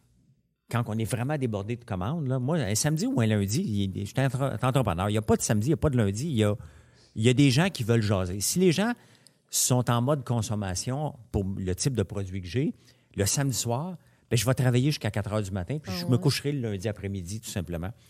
Mais des fois, j'amène mon iPad, on fait, je, je mets de la musique, les gens choisissent la musique qu'ils veulent, je- puis je fais des commandes, je prends un verre de vin, c'est un party. Et honnêtement, c'est complètement loufoque pour les gens qui ne me connaissent pas, mais c'est une belle façon de faire connaître notre entreprise. Il faut trouver des façons Ben oui. dans, le, dans, dans- dans- dans- le flow, comment qu'on peut sortir et ne pas payer. Le but, là, c'est qu'on ne paye pas une scène de pub. Payer une scène de pub, c'est de voir euh, est-ce que j'ai manqué mon coup ou est-ce que je peux m'y prendre autrement. Euh, moi, j'essaie de ne pas en payer, puis j'en paye pas, tout simplement. Sauf que c'est sûr que c'est un investissement de temps De temps. énorme, énorme, Ouais. énorme. Mais j'ai. C'est un coût différent. Oui, c'est ça. Il y a un un coût. Oui. Toute une question, est-ce que tu as fait OD pour trouver l'amour ou pour le coup de pub? Parce que ça avait déjà ton entreprise. Euh, coup de pub. Coup de pub. Aussi l'expérience, parce que c'est quand même nice comme expérience. Ah, t'as fait OD? Oui, aussi. Ah, un dans, dans ta peu, là. je me suis moqué de toi l'année passée? C'est-tu toi? J'espère que non. Non. Qu'est-ce que, qu'est-ce que tu Non, non, c'est pas toi d'abord. C'est parce qu'il y avait une. euh, OK, non, c'est pas toi, c'est pas toi, c'est pas toi. Il y avait une, une, une fille d'OD qui a dit quand le gars vient avant. Donc, quand le, le gars, quand le gars jouit après moi, c'est pas toi qui avais dit ça. hein?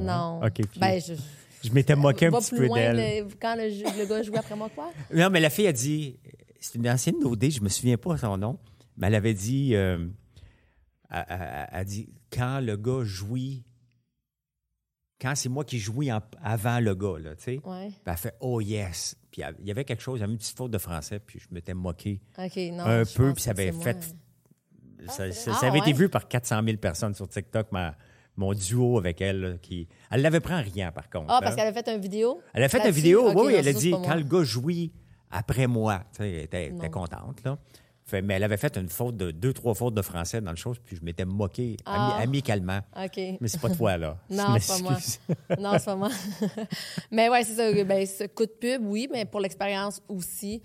Euh, puis à ce moment-là, tu sais, moi, je je voulais, euh, même quand je suis allée dans l'œil du dragon, euh, c'était pour ouvrir plein de barbershops partout. C'était ça un peu mon, mon- mon but initial. Puis j'étais dans le gros mode standardisation.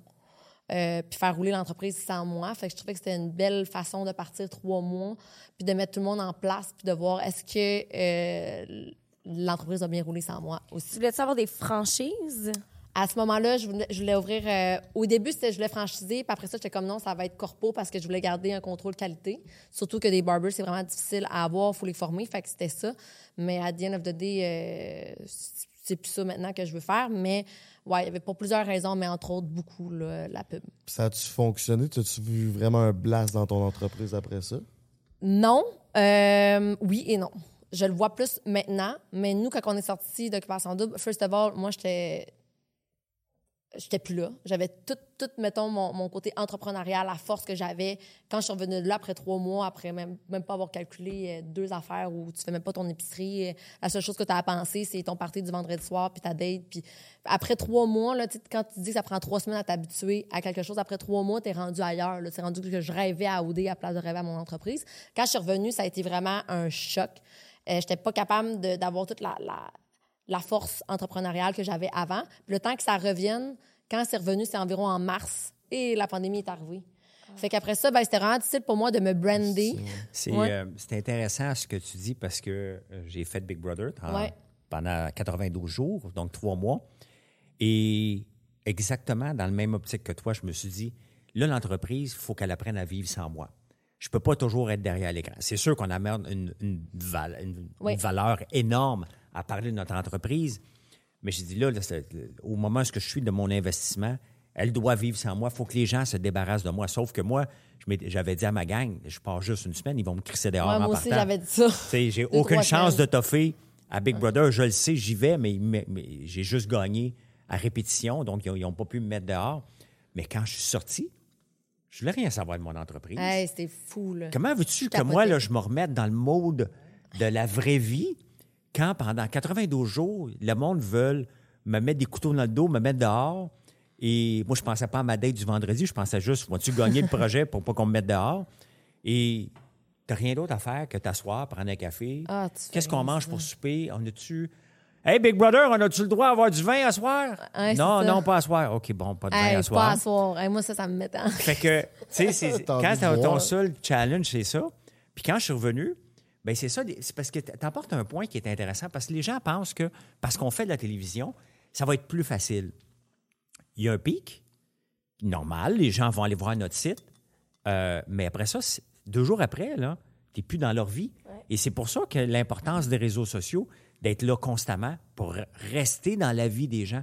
La télévision, ça fait un pic, mais ça se maintient pas. J'ai pas du succès en entreprise parce que j'ai fait de la télévision. Non, ça peut aider, mais si je répète pas tous les jours qu'est-ce que j'ai comme produit, les gens viendront pas le voir tout simplement. Ouais, c'est ça. Puis, tu sais, moi, exemple, j'avais fait mon nom dans le milieu de la coiffeur, mais à Québec. J'avais fait l'œil dragon, mais ça faisait longtemps. Tu sais, comme toi, t'as comme quand même une notoriété avant d'avoir fait Big, Big Brother. Oui. Fait que t'es comme, t'as t'as ton nom. Moi, quand je suis sortie de là, j'étais Ophélia d'Occupation Double. Puis même si moi, ce que je voulais montrer en sortant, c'était mes business, mais mes business étaient fermés à cause de la pandémie. Puis la seule chose que j'avais à montrer, c'est moi dans mon petit condo, petit de même, que j'avais absolument rien à montrer, puis que j'avais l'impression d'avoir perdu toute mon identité parce que qu'est-ce que je voulais montrer, ben je pouvais pas.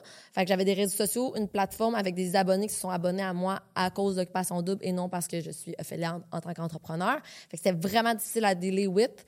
Euh, puis maintenant, je dirais que là, après des années, là, je, trouve que ça ça m'a rapporté parce que ces abonnés-là, ben, à un moment donné aussi, ça, ça, ça, ça s'est trié. Il y en a qui se sont désabonnés, il y en a qui se sont rabonnés.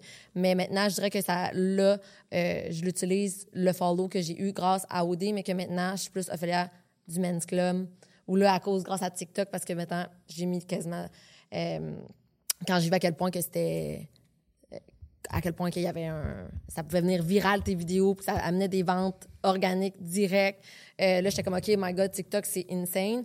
Mais maintenant c'est drôle parce que quand je me fais reconnaître c'est comme hey c'est Ophélia du Men's Club. Je suis comme yes! Là! Tu dois être contente. ah là là. Ouais, c'est- Ophélia du Men's Club please là. Je suis plus ouais. Ophélia de C'est le fun parce que des fois, on, on me dit Hey, t'es le gars qui fait des lives sur TikTok dans ton, euh, dans ton usine.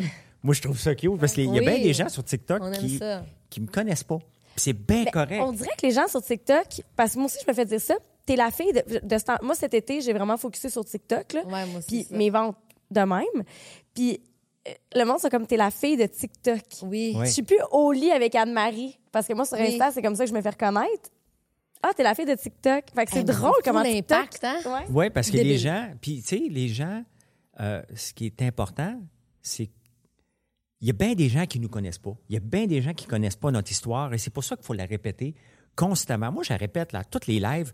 Les gens me demandent qu'est-ce que tu fais dans la vie? Ben, je fais François Lambert, je fais des produits. Puis on est obligé de le répéter. Avec ça, moi. Répéter, là, ça me rend pas bien. Répéter mon contenu. Tu sais, moi, je veux dire, en sexologie, je réinvente, on ne réinventera pas la planète. Un clitoris, c'est un clitoris. Là. Ouais. Ça a 8000 terminaisons nerveuses aujourd'hui. Ça va en avoir 8000 demain. Là, 8000? tu sais. 8000, ouais. Ah, bout, c'est très. Sensible. Puis, le pénis, On prend des 5000. notes. le pénis, 5000, les doigts, 3000. wow Euh, très, très, très sensible. Mais, tu sais, fait que, m- moi, j'ai peur de répéter. Euh, tu sais, quand je donnais des conférences au début, je me disais, j'avais tendance à chaque conférence à vouloir changer mon contenu. Mais là, je me suis dit, le gars dans la salle, c'est sa première fois. Pourquoi j'essaie de changer quelque chose qui a marché ailleurs? On peut adapter, mais maintenant, ça me dérange plus. Sur Facebook, je suis pas obligé de répéter parce que les gens sont là, il y a des nouveaux qui arrivent. TikTok, il y a toujours des nouveaux. Ouais. Il y a toujours parce que l'algorithme n'est pas pareil, puis on passe, on scrolle, puis dit C'est quoi ça, cette affaire-là? J'ai déjà vu quelque part, lui. Ah, c'est le gars Big Brother, m'en aller l'écouter. Donc, euh, c'est c'est pour ça qu'il faut répéter constamment, constamment, constamment. Et moi, quand je suis en live sur TikTok, j'ai toujours ma page. Quand il y a une commande qui passe, je la lis. Ah, une commande, ah, ben, non, ça, on vient de commander telle affaire. Je le fais systématiquement. Hier soir, j'ai oublié, mais il faut toujours répéter. Il faut jamais avoir peur de répéter. Même moi, je me le répète. Je me dis, je suis encore en train de répéter que j'ai un café fusé à froid, tabarnane. Les gens le savent. Ouais, écoute. Il ils- faut lui rentrer dans la tête. Comme moi, mettons, quand on fait la promo du podcast, euh, la personne qui fait euh, les, les, voyons, les posts, puis tout, elle marque souvent demain 18h ou ce soir 18h. Moi, je veux qu'elle marque lundi 18h. Pour que le monde sache que c'est lundi 18h que ça sorte et non ce soir ou demain. Parce que si tu écoutes la story, c'est 24 heures plus tard. OK, c'est-tu demain ou c'est là? Fait que juste de répéter, de répéter, de répéter, juste ça, ben, ça met dans la tête au monde que ça se passe à ce moment-là. tu sais. Exact. Puis, tu sais, il faut s'adapter. Euh, tu sais, je parlais tantôt, de- j'étais juste sur Facebook beaucoup. J'avais les autres réseaux, mais je prenais mon contenu de Facebook pour le garrocher. Ça marche pas. Pendant que je suis en vacances, j'ai dit, OK, parfait, je vais m'adapter. Je vais faire des choses différemment. Plus people sur Instagram. que Moi, Instagram, le gars, je m'en occupais pas beaucoup. J'avais 39 200 depuis que je suis sorti de Big Brother. Ça n'a jamais monté. Il y en a qui s'abonnent puis ils se désabonnent. J'ai jamais été capable de le monter puis de le monétiser. En vacances, j'ai fait des, des choses différentes. Des reels, des petits 15 minutes, 15 secondes. Ici et là, j'ai pogné 1000 abonnés en deux semaines. Ouais, ça. Donc, ça. les gens, j'ai fait comme, OK, parfait. Si tu peux pas prendre le même contenu puis le mettre. D'une place à l'autre. Ben non. C'est ça. Euh, Surtout pas de Facebook à. Non. non, puis regarde, À TikTok, oui. c'est ça. Puis regarde, j'ai été sur X, donc Twitter. J'avais délaissé Twitter pendant un bout de temps parce que c'était un zoo. Euh, j'ai dit, parfait, moi, je, je commençais à être plus impliqué. Là, j'ai vu les gens qui viennent sur mon site. En ce moment, après deux semaines d'implication sur X, j'ai plus de visites provenant de Twitter que de Facebook sur mon site. T'es-tu sur Twitter, toi? Je Non. mange des volets en T'es en tabarnouche. train de penser, là? Mais il faut Moi, je suis pas accepter sur que... Twitter. Il faudrait que je le sois. Puis j'ai pris le crochet bleu, je ne l'ai pas encore, mais je l'ai pris pour être capable d'écrire des textes plus longs. Ah. Et euh, ça fait une grosse, grosse, grosse différence. Mais je mange des volets à toutes les deux minutes. C'est un zoo, mais moi, je me dis, parfait, regarde, je m'en fous de tout ce qu'on va raconter. Je vais focuser sur l'entreprise, tout simplement. Mais ça marche au bout, au bout, au bout. Moi, c'est moi, c'est l'inverse. Je suis moins bonne dans l'écriture. Fait que, tu sais, Twitter, faut que t'écrives beaucoup de textes. là. Moi, je suis pas tant bonne en français. Comment tu prends, toi, les critiques des réseaux sociaux?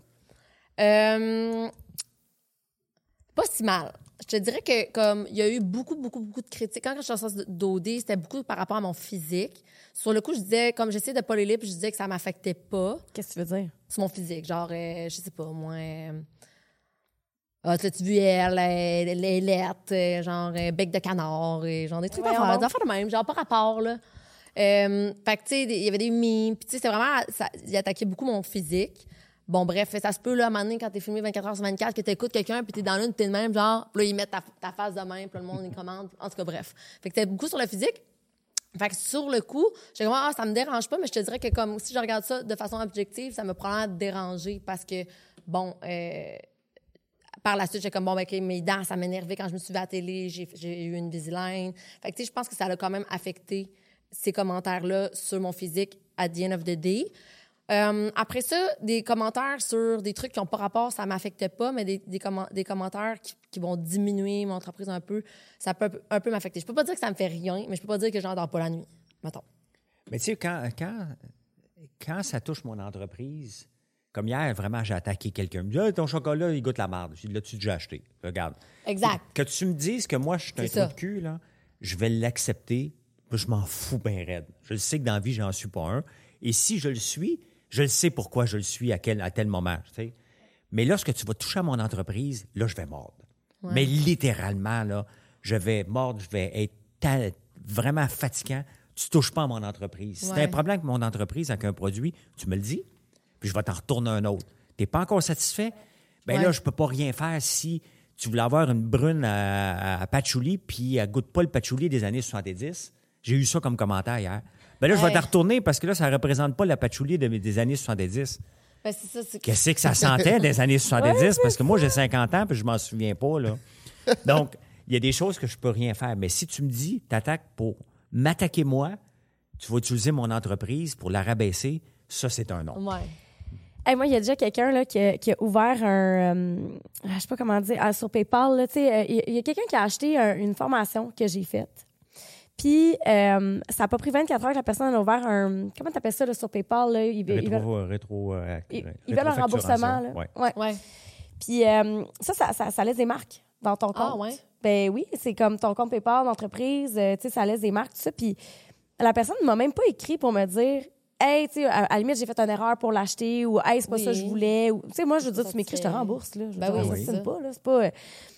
Puis euh, la personne, elle, elle a commencé à dire à PayPal que c'était pas ce, ce, ce- ce pourquoi il avait payé. Puis ça. Puis là, je suis allée voir, la personne avait euh, écouté, excusez-moi, avait écouté zéro du contenu. L'avait Hey, même pas, bon ouvert. Ouais. Puis j'étais comme, t'es en train de me faire une tâche dans mon dossier parce que c'est trop cave pour m'écrire. Genre, t'as pris Oui, le temps d'écrire à PayPal, mais tu m'as-tu écrit à moi? Je- tu peux me trouver partout. là, Ouais. tout. là. TikTok, Instagram, euh, email. J'ai plusieurs emails. Je veux dire, trouver une façon, tu sais. Fait que moi aussi, quand ça touche, Ben, c'est parce que c'est. On travaille fort. on, on travaille fort, puis on est les- à la face de notre entreprise, tout le monde, c'est normal. Et qu'on fasse des choses, ben, je sais que je suis controversé, je sais que je prends opinion, puis que ça peut déranger. C'est un risque que je prends, mais je le prends jamais du côté personnel. Attaquer une entreprise, pour moi, c'est pas un côté personnel. C'est pas attaquer une entreprise, c'est de, de donner une opinion par rapport à ce qui se passe. Si tu le prends personnel, ça, c'est ton problème à toi. C'est pas le mien. J'ai pas à gérer ton côté personnel. Euh, mais quand, puis tu sais, je parle de, de- de cas quand je- quand j'attaque une entreprise. On va, on va mettre un bémol. là. Quand je donne une- mon opinion sur une entreprise qui ferme, OK? Je donne jamais mon opinion sur une entreprise qui roule. là. Tu sais, c'est c'est pas, c'est pas Ouais. mon problème à moi. Là. C'est chacun ses affaires. Mais si tu fermes, puis tu es allé chercher des subventions, des prêts, puis tu dis que c'est la faute au gouvernement, là, ça se peut que j'embarque dans, la- dans l'équation. Euh, que tu aimes ça ou pas, ben je donne pas de critique de spectacle. Moi. Quand on m'invite à la télévision, c'est pour me donner une, entre- une entrevue sur l'entrepreneuriat. Euh, mais tout ça, j'accepte qu'on. euh, le- Les critiques personnelles, moi, ça fait euh, depuis 2011 qu'on me dit que je suis laid, je suis trop mec, je suis trop gros, j'ai, euh, Ouais, qu'est-ce que je fais en chess, euh, de la longs, douche froide. Tu sais, je me suis foutu euh, Ah, à, faut que tu à- t'en à moitié tout nu là, dans une douche froide. Je me suis filmé, j'ai mis ça sur les réseaux sociaux. Est-ce que je m'attends d'avoir des, des commentaires et des mimes? Ben, c'est bien évident. Ouais, c'est là. ça. T'aimes Juste que moi, ça un peu? Non? Ben oui, ben c'est sûr, si je le fais, c'est parce que je le sais que. Moi, j'ai un sens d'humour dans ma tête. Là, je suis drôle en tabarnouche. Mais c'est peut-être pas tout le temps drôle pour les autres. ouais. Mais la douche, je trouvais ça drôle parce que ça faisait mal en tabarnouche. La douche était froide, puis je voulais l'essayer. Puis je savais qu'en me mettant, c'était pour créer un peu, euh, mais pas à ce point-là. Pas, pas, pas pour me ramasser sur Pornhub, là, parce qu'il y a des gens qui avaient fait des, des sons. Mais Non. Euh, mais tu sais, regarde, je suis parti de ça. Puis à un moment donné, Olivier Niquet, euh, puis j'ai refait une blague hier sur Twitter avec lui. Il travaille pour. euh, il, il était à la semaine des 4 juillet. Puis il me met là-dessus. Puis moi, je vois mes ventes qui explosent. J'ai dit, oh, t'as peu. Olivier Niquet, il est chaque mercredi soir au 4 juillet. Julie capote. Elle même pas. Capote de voir ce que je fais. Fait que là, moi, jusqu'au mardi, je me disais, qu'est-ce que je peux faire aujourd'hui de stupide qu'Olivier Niquet va parler de moi? Peu importe comment tu vas en parler, moi, je vais avoir des ventes à la fin, puis je vais m'amuser. Fait que j'ai pris un bain de popcorn. Ça a fait, ça a fait exploser mes ventes. Euh, j'ai pris une barbe à papa dans un lac gelé. Ça a fait. puis Julie, Ouais, elle capotait. Jusqu'à temps qu'il y ait un build-up, que Julie vienne à ma ferme. Pas Julie, mais euh, il vient de faire un topo sur ma ferme. Elle, mais là, j'ai dit à l'équipe de recherchistes, j'ai dit, est-ce que vous savez que Julie me déteste vraiment? Tu sais? Elle dit non. Ben, elle, dit, elle a dit oui pour le, le topo. Fait qu'ils sont venus chez nous, ils ont fait un topo, puis ils dit, ça te tenterait-tu de venir le présenter? Puis on a fait un stand. Cette journée-là, euh, mon site a explosé. Explosé. J'ai embarqué dans le jeu de Julie, j'ai sacré mon camp du plateau. faut utiliser, quand on a une chance comme ça, de jouer le jeu. Ils nous demandent de jouer un jeu. Tu joues le jeu et tu t'amuses. Moi, c'est ce que je fais avec les. euh, Mais maintenant, je suis rendue plus, plus ça. Tu sais, comme quand je suis sortie d'occupation double, moi, c'était nouveau pour moi. D'avoir des commentaires sur mon physique. Avant, j'étais- personne ne me connaissait, fait que ça arrivait pas. Là. Tu, tu dis- pas à ta grande chemin tes lettres là, sur Facebook, là, mettons. Fait que c'était Ben, nouveau on va pour se moi. dire, si tu été choisi pour occupation double, c'est que Ouais. Tes Mais- chances d'être bien laide sont minces. Là. Je sais, mais on- c'est juste de dire comme de, de réussir à ce que t'as- C'est sûr, tout le tough. monde d'occupation double vont se faire Ouais. attaquer par leur physique. Tout le monde, tu sais. Puis, en fait, tout le monde qui est devant la télé vont se faire le donner des mauvais commentaires. Fait à the end of the day, c'était plus qu'au début, je n'étais pas habituée. Puis, je me suis habituée à ça. Puis, même inversement, des fois, quand ça attaquait mon, mon entreprise via mon personnel, des fois, au début, ça m'a- ça m'a- m'affectait plus mon personnel parce que mon entreprise, exemple, je savais quoi répondre. Fait que, oh, c'est bien, toi, c'est du dropshipping. Je suis comme, ben non, regarde, là, je vais faire un TikTok que je suis dans mon usine, puis je monte. blablabla. Fait que je suis capable de répondre des fois à ce genre de mauvais commentaires-là. Mais je dirais que où que ça a eu vraiment un game changer sur mes réseaux sociaux, c'est justement à partir du moment où je m'en suis calcé un peu des, des mauvais commentaires puis de l'image que j'avais. Parce que j'ai l'impression que justement, en tant que femme entrepreneur, j'avais besoin de montrer que j'étais une femme d'affaires, à mes affaires, puis que, genre, euh, ah, je m'occupais donc bien de mon marketing, puis je m'occupais donc bien de mon staff, j'étais donc bien chanceuse d'avoir gardé mon staff, puis toujours montrer le bon côté de mes affaires, puis c'est ce que je projetais sur les réseaux sociaux, puis je mettais des quotes inspirantes, puis je me disais, je vais inspirer les autres avec... Mais en fond, le- les gens aiment pas ça, voir les gens qui ont du succès, fait qu'à partir du moment que j'ai commencé à juste montrer moi, en tant que femme bien normale, je suis bien entrepreneur, mais euh, oui, je suis- capable de brosser, oui, je suis capable de, de genre, ben, de, de voyager. Je suis pas obligée de m'habiller tout le temps en femme d'affaires pour être une femme d'affaires puis avoir, avoir l'air de quelque chose. Fait à partir de ce moment-là que j'ai commencé à vraiment montrer ma personne sur mes réseaux sociaux et non Ophélia en, en tant qu'entrepreneur, je pense que ça a vraiment explosé. Puis justement, à partir du moment où j'ai commencé à faire des niaiseries, parce que oui, dans la vie, je suis entrepreneur, mais je fais des niaiseries, tu sais. Là, ça a marché, genre. Mais c'est- c'est tellement drôle parce que les gens sont habitués de voir les gens d'affaires d'une certaine façon. Ouais. Peu importe, tu as une business, tu es supposé avoir un décorum. J'ai pas de décorum. Mm-hmm. J'en ai pas. Si j'ai le goût de me mettre en chess avec un Segway, j'ai fait un. Pour m'amuser, j'ai un Segway, il marche plus. Il, fait moins 20. Je, je dis à ma blonde, on va faire une petite vidéo pour faire rire. Ben, là, après ça, le monde, je suis en chess en train de. J'amène des œufs, il fait moins 20. Qui c'est qui va dans un poulailler? Chercher des œufs puis les amener à ta blonde à moins 20? Ça n'existe pas. Tout ça, c'est tout mauvais, mon, mon sketch. Mais il fait rire le monde. Ouais. Euh, J'avais même pas rien à vendre dans ce temps-là, en plus. C'était juste pour m'amuser, tout simplement. Puis là, le monde dit Ouais, mais là, euh, les démarrais font pas ça. Ben, qui restent en cravate un dimanche matin, eux autres, avec leur, Ouais. leur thé, Ouais. c'est leur problème. Je suis pas un homme d'affaires, je suis un humain. Ça. ça donne être en affaires. 100 T'es pas obligé d'arriver ici en soute, là. Mais non. je- Non, c'est ça. Ouais, On mais parle avant, c'était le business, même on est beaucoup, pas- là. C'était comme, Excusez-moi. fallait que tu arrives en, en soute, là, quasiment. Là. Ben Sinon, oui. t'as l'air de rien, là. J'ai fait un message hier sur mon Instagram euh, parce que, tu sais, moi, j'ai fait, euh, j'ai fait comme un burn-out dans la dernière année parce que j'en ai, j'ai vraiment accumulé, j'ai vra- j'en, j'en ai fait vraiment beaucoup. Puis, tu sais, là, ça fait comme deux mois que je t'en pose de au lit avec Anne-Marie, que je me concentre plus sur entre elle et lui. Euh, puis, il y a du monde qui sont venus me voir pour me dire, t'es moins pertinente qu'avant parce que je suis moins partout. Je fais moins toutes les podcasts, toutes les invitations de podcasts. J'ai juste, je fais- ça fait deux mois là, que je, je suis juste une petite pause. Ouais. Je suis pas moins pertinente, je suis la même personne. Ben oui, si t'as pas ch- changé. Non, c'est ça, mais le monde, il me voit dans un contexte différent, puis ils sont comme, t'es plus pertinente. Je je suis encore la même personne, j'ai encore les connaissances, je vais encore te les partager de la même façon.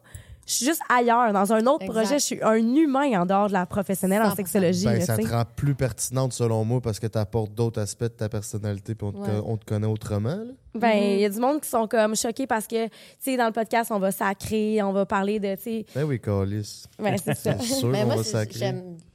Oui, j'aime ça, en fait. C'est comme d'avoir accès à la réalité sans dire que, à cause que tu es entrepreneur ou, exemple, que toi, tu es, travailleur, euh, ben, tu es, sexologue? Tra- Professionnelle en sexologie, je fais pas partie de l'autre, fait que je peux pas dire, ouais. Mais, euh, OK, à cause que tu as, ce titre-là, bon, ben, tu peux pas sacrer. Non, C'est c'est le droit ça. là. On dirait que c'est comme les gens, ils, ils- ils te mettent les dans gens des nous mettent dans une case. Ouais. Tu sais, on n'a rien à faire, on est dans une case et dès qu'on sort de cette case-là, on dérange. Ouais. Euh, puis, qu'est-ce qu'on veut comme entrepreneur? Faut déranger. Ouais. faut déranger à la limite de ce qu'on. Déranger, ça ne veut pas dire d'envoyer chier les gens. C'est de déranger pour faire notre place. Faire notre place dans peu importe le domaine où ce qu'on est. Il faut qu'on trouve notre place, puis il faut souvent qu'on l'arrache à quelqu'un. Il n'y a pas. Si, si quelqu'un, si moi je vais me faire couper les cheveux chez toi, c'est parce que je ne me fais pas couper ailleurs. Donc, on se fait couper les cheveux, ben là, moins, moins souvent, là. Ouais. Mais. Faudra tu sais, faire un petit tour au Men's Club. Le truck est parqué dans le cours, là, va pouvoir te coiffer ça. Ouais, C'est ça, moi, je faisais de l'immobilier, puis j'allais, mettons, au club des investisseurs où j'allais faire mes dîners, puis tout, puis j'étais tout le temps habillé en chic, en, en business. Puis j'haïssais ça. Puis aujourd'hui, je me suis jamais senti autant homme d'affaires, puis je suis habillé euh, comme que je veux. Je fais ce que je veux. Fait que pour moi, c'est beaucoup plus euh, facile d'être comme ça que d'habiller, d'être habillé de façon, genre, en business. J'haïs ça. Ben, moi, honnêtement, quand est-ce que j'ai laissé des. Tu sais, je fais les débatteurs, je me mets un jacket, c'est juste que ça paraît mieux à TV, mais je ne me jamais avec un avec un- une cravate. J'ai j'ai donné mes cravates à mon gars qui joue au hockey, là, parce que c'est encore comme ça. C'est encore de même. Mais on faut. on se définit pas par l'habillement. On est, Ouais, tu sais, ben- on est ailleurs, mais c'est sûr que les gens nous mettent dans une case. Et ça. sortir de cette case-là. Tu sais, moi, je me suis fait catégorie, catégoriser baveux par Richard Terrien de du Soleil en 2012 dans Les Dragons. Aux yeux des gens, je suis encore un maudit baveux.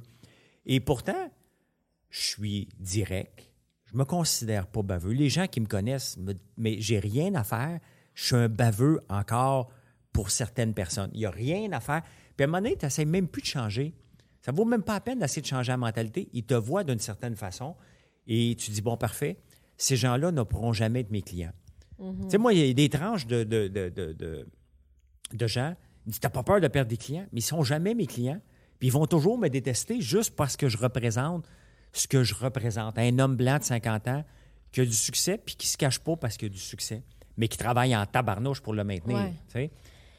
Pensez-vous que euh, c'est plus euh, parce que ça fait deux fois là, que ce commentaire-là revient. Tu sais, toi, tu dis les gens n'aiment pas ça, voir des gens qui ont du succès. Penses-tu que c'est pire pour une femme que pour un homme ou c'est pire pour un homme que pour une femme? Ça, j'ai- pas remarqué. Je pourrais pas vraiment dire. Je pense que c'est plus normal, un homme qui a du succès. J'ai l'impression. C'est plus normalisé. C'est, des entrepreneurs, il y en avait plus masculin. Fait que peut-être que c'est plus nouveau.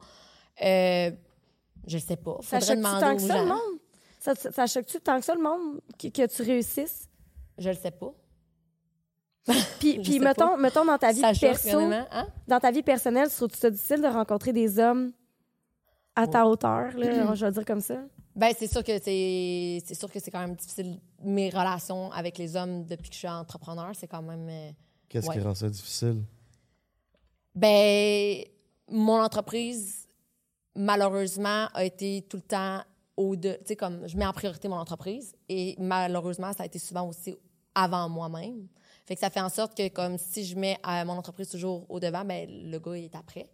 Fait que ça peut créer peut-être des, frustrations, je sais pas. Euh, aussi, est-ce que les hommes aiment ça, avoir, être avec une femme qui a plus de succès que eux? Il y en a que ça peut atteindre leur ego, je dirais. En général, là, je parle pas d'une personne en particulier, mais je parle en général. Je pense que oui, c'est peut être vraiment plus difficile de trouver. Un homme aime ça, avoir plus de succès. À la base, j'ai l'impression.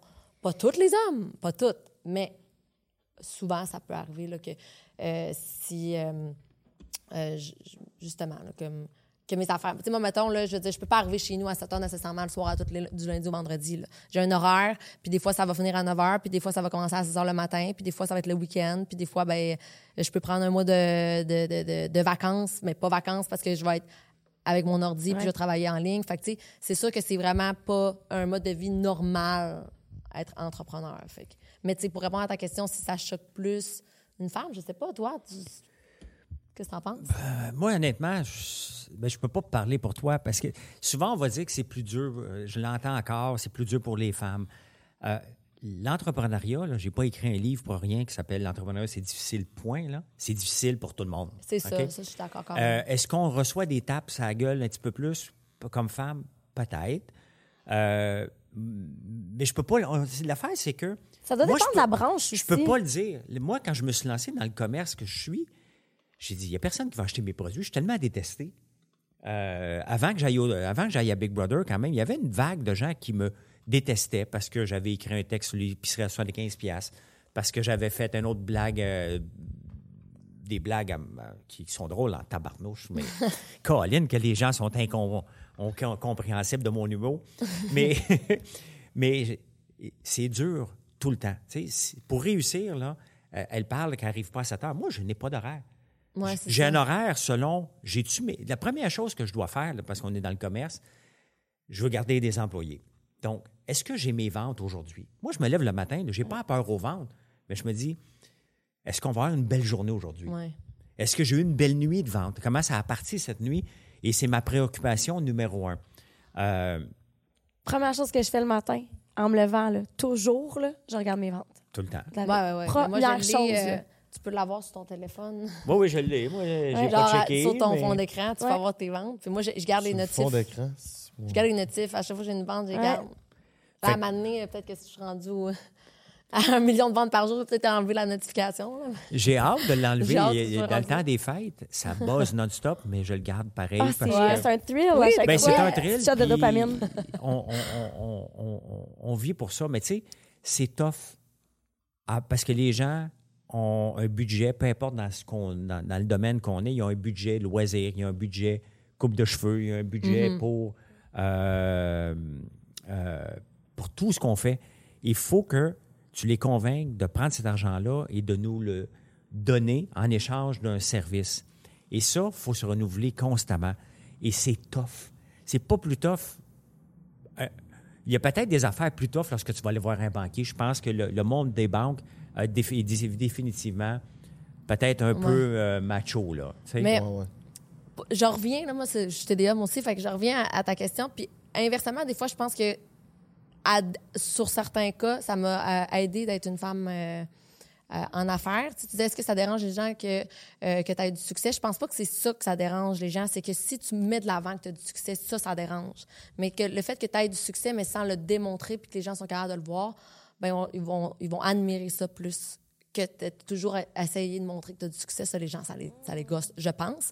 Mais inversement, tu sais, moi, mettons, au Men's Club, puis ça, c'est des hommes clients qui viennent, puis ils m'ont vu du début à maintenant, puis inversement, les gens sont comme, hey, wow, c'est nice, tu comme, t'es parti de rien, parce que je suis vraiment parti de rien. Tu J'ai pas eu de parents qui m'ont aidé là-dedans. Fait que je pense que, tu sais, ils vont trouver ça nice, mais à voir par eux-mêmes et non que j'aille besoin de montrer ce que j'ai comme succès. Revenue à. Excusez, là, on est revenu. Mais, mais non, mais c'est ça, parce Ouais. que dans le fond, il ne faut pas montrer. Et il y a des gens semi-connus, puis je ne veux pas les nommer sur les réseaux sociaux. Il y en a qui n'ont pas le tour, ces réseaux sociaux. Il y en a qui ne sont, sont pas de mauvaise foi, mais ils n'ont pas le tour, tabarnouche. Je les regarde, puis je je suis malais- malaisant. Si je trouve ça, je, mal- j'ai un, malais- j'ai un malaise à les voir, puis je me dis, Ré Junior courte manche. Est un va- Jack. Il n'a pas tout à fait le tour sur les réseaux sociaux. Ça, on en avait déjà parlé, c'est pour ça. euh, c'est pas facile nécessairement d'avoir le tour sur les réseaux sociaux aussi. Tu sais, moi, avant, je faisais des shows, des congrès, puis j'avais une audience, le monde était assis. C'est facile de voir, hey, lui, il rit, puis l'autre, euh, il, il te regarde. Fait que t'es comme, oh my God, OK, là, tu l'as, l'attention du monde. Fait que là, ça te donne une drill, puis là, tu deviens bon. Quand tu parles à ta caméra, là, t'es comme, tu le sais pas si ça va être bon ou pas bon. Fait qu'au début, c'est, c'est tough. Oui, mais tu sais, sais- il faut que tu sois naturel. Dès Exact. que tu sais, tu parles comme ça, c'est sûr que si tu arrives devant la caméra, Ben oui. bonjour, je suis Ophélia. Hey, moi, j'étais malaisante quand j'ai sorti d'OD. Oh my on l'est toutes au début. J'ai des, euh, des souvenirs, là, je suis comme, ouh, je l'écoute pas. je me réécoute jamais, by the way. malaise. Jamais, jamais, moi. C'est quoi la plus grande qualité d'un homme en entrepreneuriat, François? Il n'y a pas de qualité homme-femme. Il faut juste travailler. En affaires, là, moi, j'ai pas le temps de travailler mes faiblesses. Les faiblesses, il faut que je m'entoure de gens qui le sont. moi, je travaille avec ma blonde. Ma blonde est bonne administration. Elle fait des lives. Euh, elle veut rien savoir. Se casse la tête pour créer... des- Elle en fait des nouveaux produits, elle aussi. Mais elle veut pas se casser la tête avec ça. Moi, gérer quelqu'un, quand je me suis relancé en affaires, j'ai dit, je plus personne. Moi, quand je suis dans l'entreprise, des fois, je fais des lives, les gens disent, Hey, euh, ça fait de travailler avec ton boss? Je ne suis pas son boss, moi. Fais des commandes. Moi, moi, je suis un créateur. Je ne savais pas que j'étais créateur. Moi, j'étais un comptable, informaticien. Donc, techniquement, je, je devrais avoir des bas bruns, je devrais être plate. Oui. Je suis peut-être plate, mais j'ai découvert au fil du temps que ce que j'aime faire dans la vie, c'est créer. Créer des nouveaux produits, créer un, un brand, créer des modes. Donc, il n'y a, pas- y a pas plus dur pour homme ou pour femme. Il faut juste travailler nos forces. Moi, mes forces, là, c'est de parler avec les gens, de développer des nouveaux produits et surtout faire rêver les gens. Je suis un tripeux, moi. Si je développe un nouveau produit, je capote sur le produit, puis je vais vous en parler, je vais vous emmener comment c'est fait. Euh, c'est ça qui m'allume. Donc, je peux pas dire qu'est-ce qui est plus tough pour un gars versus une fille, parce que, ben, parce que je suis un gars, donc je peux pas me mettre Ouais. dans la peau d'une fille, je l'ai jamais vécu. Est-ce que c'est plus tough pour une fille? Ben, les gens disent que oui, mais à la fin, il faut revenir à la base que se lancer en affaires, se maintenir, c'est tough. Ouais, dans tous les domaines. Peu importe. Puis toi, ta plus grande qualité, selon toi, en tant qu'entrepreneur? Ben, hein? tu sais, co- comme, comme je dis, je sais pas si c'est femme ou homme, ou, parce qu'il y en a qui vont, whatever le, le sexe, mais je dirais euh, l'intuition féminine. Ouais, je pense que ça, ça va. En tout cas, moi, mon intuition, je sais pas si c'est féminine, masculine, intuition tout court, mais euh, ça m'a toujours aidé, ça m'aide vraiment. Je me fie beaucoup à mon intuition. Il y en a qui diraient que ça serait pas très rationnel, mais. Mais tu n'as pas euh, besoin d'être rationnel. C'est ça, si on est trop rationnel, on n'est pas en affaires. Ouais, Hey, exactement. monde Fait dit que- qu'on n'est pas dans les émotions là, dans le business. Là. T'es, t'es tout sauf pas dans tes émotions. Là. On, est, on dans les émotions à fond. à fond. Mais Fait on est ça, émotionnel, dire- mais il faut à un moment donné dire moi, j'en prends des chances. Puis le problème avec les TDAH, euh, plus on vieillit, moins on est conscient du danger de. Puis je le sais qu'il y a beaucoup de gens qui font faillite de TDAH qui se relancent en affaires à 50 ans parce que avant on a l'énergie. J'ai la chance d'avoir l'énergie encore et je suis prudent. Je dis OK, je suis un TDAH. Rappelle-toi là, fais attention, Ouais. va pas trop vite, prends pas trop de. de de, de, de, de, de- Tu sais, parce que moi, des fois, je peux dire à ma blonde, on a-tu assez d'argent, là? Je vais acheter une machine, on va en faire venir de la Turquie, on va l'installer. Et oups, OK, oups, 10 000 piastres d'installation, elle n'était pas certifiée électrique, ça vient de m'arriver, là. Donc, il Ouais, faut toujours ça. que je me rappelle, wow, OK, mon, mon, mon pif m'aide beaucoup et mon pif peut me couler parce qu'on va prendre des risques. Les TDA, on va en prendre des risques, Ben oui, malheureusement. ben oui, Mais ces risques-là, c'est ce qui fait qu'on est en affaires. Et, mais moi aussi, je me fie beaucoup à mon intuition et après ça, je travaille. Ben, Si ça. je me trompe, je dis OK, parfait. Ça vaut plus la peine de mettre de l'énergie. I cut les- my losses. Puis le reste, je fonce encore dix fois plus fort. Ouais. là. Ben, tu disais le mot créateur, je pense que c'est vraiment un bon mot. Tu sais, comme elle, elle a créé sa plateforme qui n'existait pas vraiment. Toi, tu as parti ton van qui se promène à travers le Québec. Ouais, moi, je, je suis hyper créative. là. C'est comme. ça, Mais je ton info- une force. Mais intuition. Tu- tu- Sais-tu quand tu développes des produits, quand tu sors un concept, c'est comment tu l'utilises le plus? Euh, mon intuition, donc, comme exemple, ben, tu sais, tantôt pour répondre à la première question, s'il y avait l'intuition, mais aussi le fait que je suis proche de mes émotions, fait que ça, ça va beaucoup m'aider avec mes employés. Euh, De comprendre l'humain, de de, de, de, de pas agir, pas agir avec mes émotions, mais de comprendre l'émotion de l'autre. Fait que, tu sais, prendre du recul, faire pourquoi elle m'a elle a adressé la situation ainsi, puis d'être ouverte à ce que la personne me dit. Fait que ça, ça m'aide beaucoup dans mes relations, je dirais. Mais par rapport à mon intuition, exemple, euh, j'ai ouvert mes deux ben, barbershops à Québec. Euh, puis là, moi, avant la pandémie, je voulais ouvrir un troisième à Montréal. Euh, c'était comme mon troisième. Après ça, j'arrêtais. Ça me, ça me servait un peu comme de showroom, de montrer euh, une vitrine à mon brand pour mes produits. Puis à place de prendre l'expansion via des franchises ou des, des, barbershops, ben, j'étais comme je vais prendre l'expansion avec ma gamme de produits. Puis là, ben là, la pandémie est finie, blablabla. Je sors mes produits en octobre dernier. Puis là, je suis comme, bon, je vais ouvrir un barbershop à Montréal? Est-ce que c'est le temps? Puis, euh, bon, mettons, on est en, euh, en mars. Fait que je suis comme, OK, parfait. Mais là, je suis comme, avant d'ouvrir un barbershop à Montréal, faudrait que je fasse connaître encore plus mon brand. Même si j'ai fait Occupation Double, j'ai fait connaître mon brand plus loin que la Ville de Québec. Je suis comme, comment je peux le faire? J'avais déjà eu l'idée du barbershop mobile, puis j'étais comme, ah, il me semble que là, ça serait un bon timing. Fait que finalement, euh, je suis comme, OK, là, j'ai plein d'idées, puis là, ben là, ma créativité embarque. Là, dans ce temps-là, ça part, mon ami, j'ai des idées, blablabla, bla, bla, bla, bla. Je regarde sur Marketplace, sur Kijiji, blablabla, je regarde les vannes. Je tombe sur un van la journée même que je me dis ça, là. Je tombe sur un van, je m'en vais le, visi- le, le visiter, le, le voir. Et le van, il est parfait parce que dans le fond, tu avais l'option soit que tu achètes un van neuf puis tu le convertis, mais ça, ça prend du temps. C'est vraiment tough convertir un van. Ou soit que tu l'achètes déjà converti, mais les vannes déjà convertis sont convertis en van life. Right? Fait que là, tu vas comme briser des affaires parce que là, ben, il y a un lit trop, whatever. Fait que c'était pas tant, tant top, top. Fait que moi, le van que je trouve, c'est un van qui, que, qui a tout le plancher, il y a les panneaux solaires, il y a l'air climatisé, il y a pas de trou, il est comme à moitié fait, c'est parfait. Je m'en vais le visiter, je le fais checker, je l'achète. Puis finalement, je suis comme, OK, parfait. Qu'est-ce que je fais avec le van? Au début, on voulait faire de l'événementiel, blablabla. Puis là, je suis comme TikTok, ça va vraiment, vraiment bien. On va faire de la création de contenu TikTok, puis ça a explosé. Mais c'est tout bien ça est drôle venu parce d'une que- intuition. Je pense que je t'ai vu la semaine passée avec ta vanne. L'as-tu montré? Un Partout, vieux? j'en monte partout. Mais OK. ben je me ça. promène partout. Let's go. Mais t'as ouvert la porte en arrière? C'est ça? Ça se peut. Ben oui, ça s'ouvre en, en arrière, en avant. C'est nice. Ben non, Elle- mais OK. elle j'ai- dort. OK, mais je, je t'ai vu sur euh, TikTok, j'étais en Italie, puis tu sais, tu t'en vas, tu, tu dis Ah, OK, parce que j'ai une de mes amies qui est la rousse, euh, qui est euh, une coiffeuse, puis Ouais. euh, on avait trouvé, elle avait un Airstream, elle l'a plus maintenant, mais elle avait un Airstream qu'on avait transformé. Euh, j'ai une usine d'acier avec mon cousin, puis on avait transformé son. euh, sa, son, son- Sa roulotte. en, Ah, en sa- nice. en salon de coiffeur comme ça, Wow. mobile, ouais. Ouais. Ben, c'est ça. Fait que c'est- venu d'une intuition. Puis là, après ça, j'étais comme, oh my God. euh, bon, là, l'autre fois, je, parce que mon barbershop, il peut se mettre aussi en van life. Parce que moi, je me suis dit, ben, si je l'achète, bon, premièrement, euh, comment ça me coûtait de faire affaire avec une agence marketing? Ça me coûtait comme 2000 pièces par mois. Ils me faisaient du contenu, des- de l'idéation, blablabla. Puis finalement, j'avais 3-4 likes. Ils comprenaient pas vraiment ma business. Puis euh, c'était pas bon le contenu que ça donnait. Fait que j'ai dit, je coupe ça. Ça me donne un budget de 2000, mettons, par mois euh, pour mon van. Mais après ça, mon van, OK, c'est un investissement, mais je veux pas trop mettre d'investissement pour le mettre en barbershop. Mais que, exemple, si je me un lavabo, c'est de l'eau, ben, c'est quand je vais le vendre, je vais le vendre en van life. Fait que mon barbershop, il peut être van life et barbershop. Fait que je suis comme, euh, je m'en vais en camping. Puis là, je suis comme, oh my god, c'est tellement nice. J'ai mis mon lit, puis là, j'ouvre, puis là, c'est comme je suis dans le bois, puis je suis comme, c'est malade. Puis là, ça marche tellement bien sur TikTok, puis ça me génère vraiment des belles ventes. Je suis comme, je pourrais, je pourrais peut-être m'en aller en Cali avec le van? Aïe, aïe. Fait que là, je suis comme, c'est mon intuition, puis je vais le faire. Ben, let's go. Let's go. Let's fucking go. Pars quand? Octobre. Octobre. Pendant combien de temps? Un mois et demi environ. Tu dirais quoi, euh, avec ton expérience aujourd'hui, à la jeune Ophélia qui voudrait se lancer en entreprise? Euh, ça va être top, ma belle. ça va être top, ma belle. Mais maudit que c'est le fun, par exemple.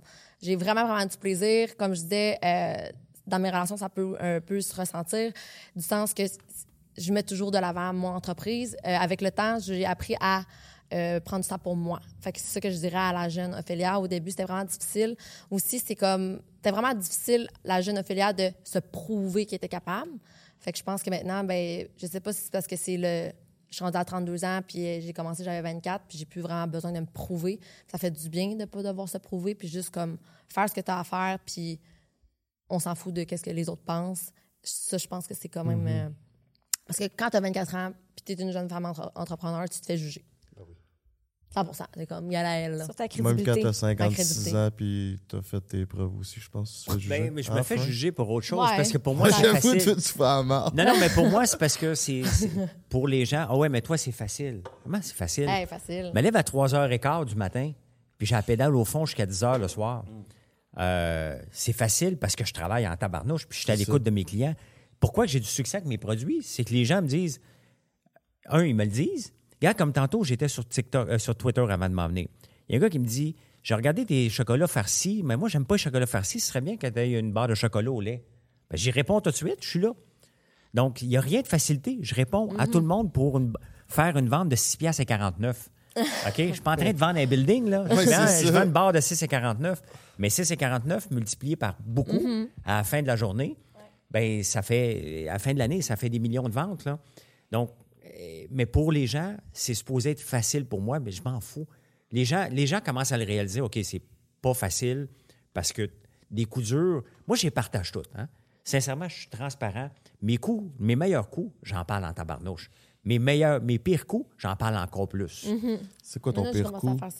Ben, mes pires coups, c'est des volets qu'on a. Hein. Passer au feu l'année passée de façon criminelle, Ouais. c'est une méchante Oh my claque God. à la gueule. Là. Ta ferme, ça, c'est ça? C'est ma ferme. Donc là, tu tu sais, De façon criminelle. de façon criminelle, parce que je nommerai pas qui, parce qu'on le sait c'est qui. Malheureusement, on le pognera jamais. Euh, il était en maudit après moi, puis il venait à nuit mettre le feu Oh pour faire my brûler des animaux. Ah, c'était Euh, épouvantable. C'était donc, épouvantable. Ça, ben moi, j'étais j'étais couché, je dormais. Mais t'étais pas à Montréal, t'étais à Non, non, j'étais là. Mon père euh, habitait à côté. C'est lui qui est venu m'avertir, mais il n'était pas capable de rentrer dans la maison. Fait que c'est ma soeur qui est rentrée dans la maison chez nous pour dire ben là, il y a le feu, il faudrait aller voir. Les animaux sont en Je train de comprends pas comment un humain peut faire ce genre de choses-là. Ben des ça, tu sais, fait que là, ça, tu fais comme aïe aïe, tu sais. Euh, L'année passée, euh, euh, on a, je me suis pas assuré l'usine pendant six mois parce que je trouvais que ça te coûtait trop cher.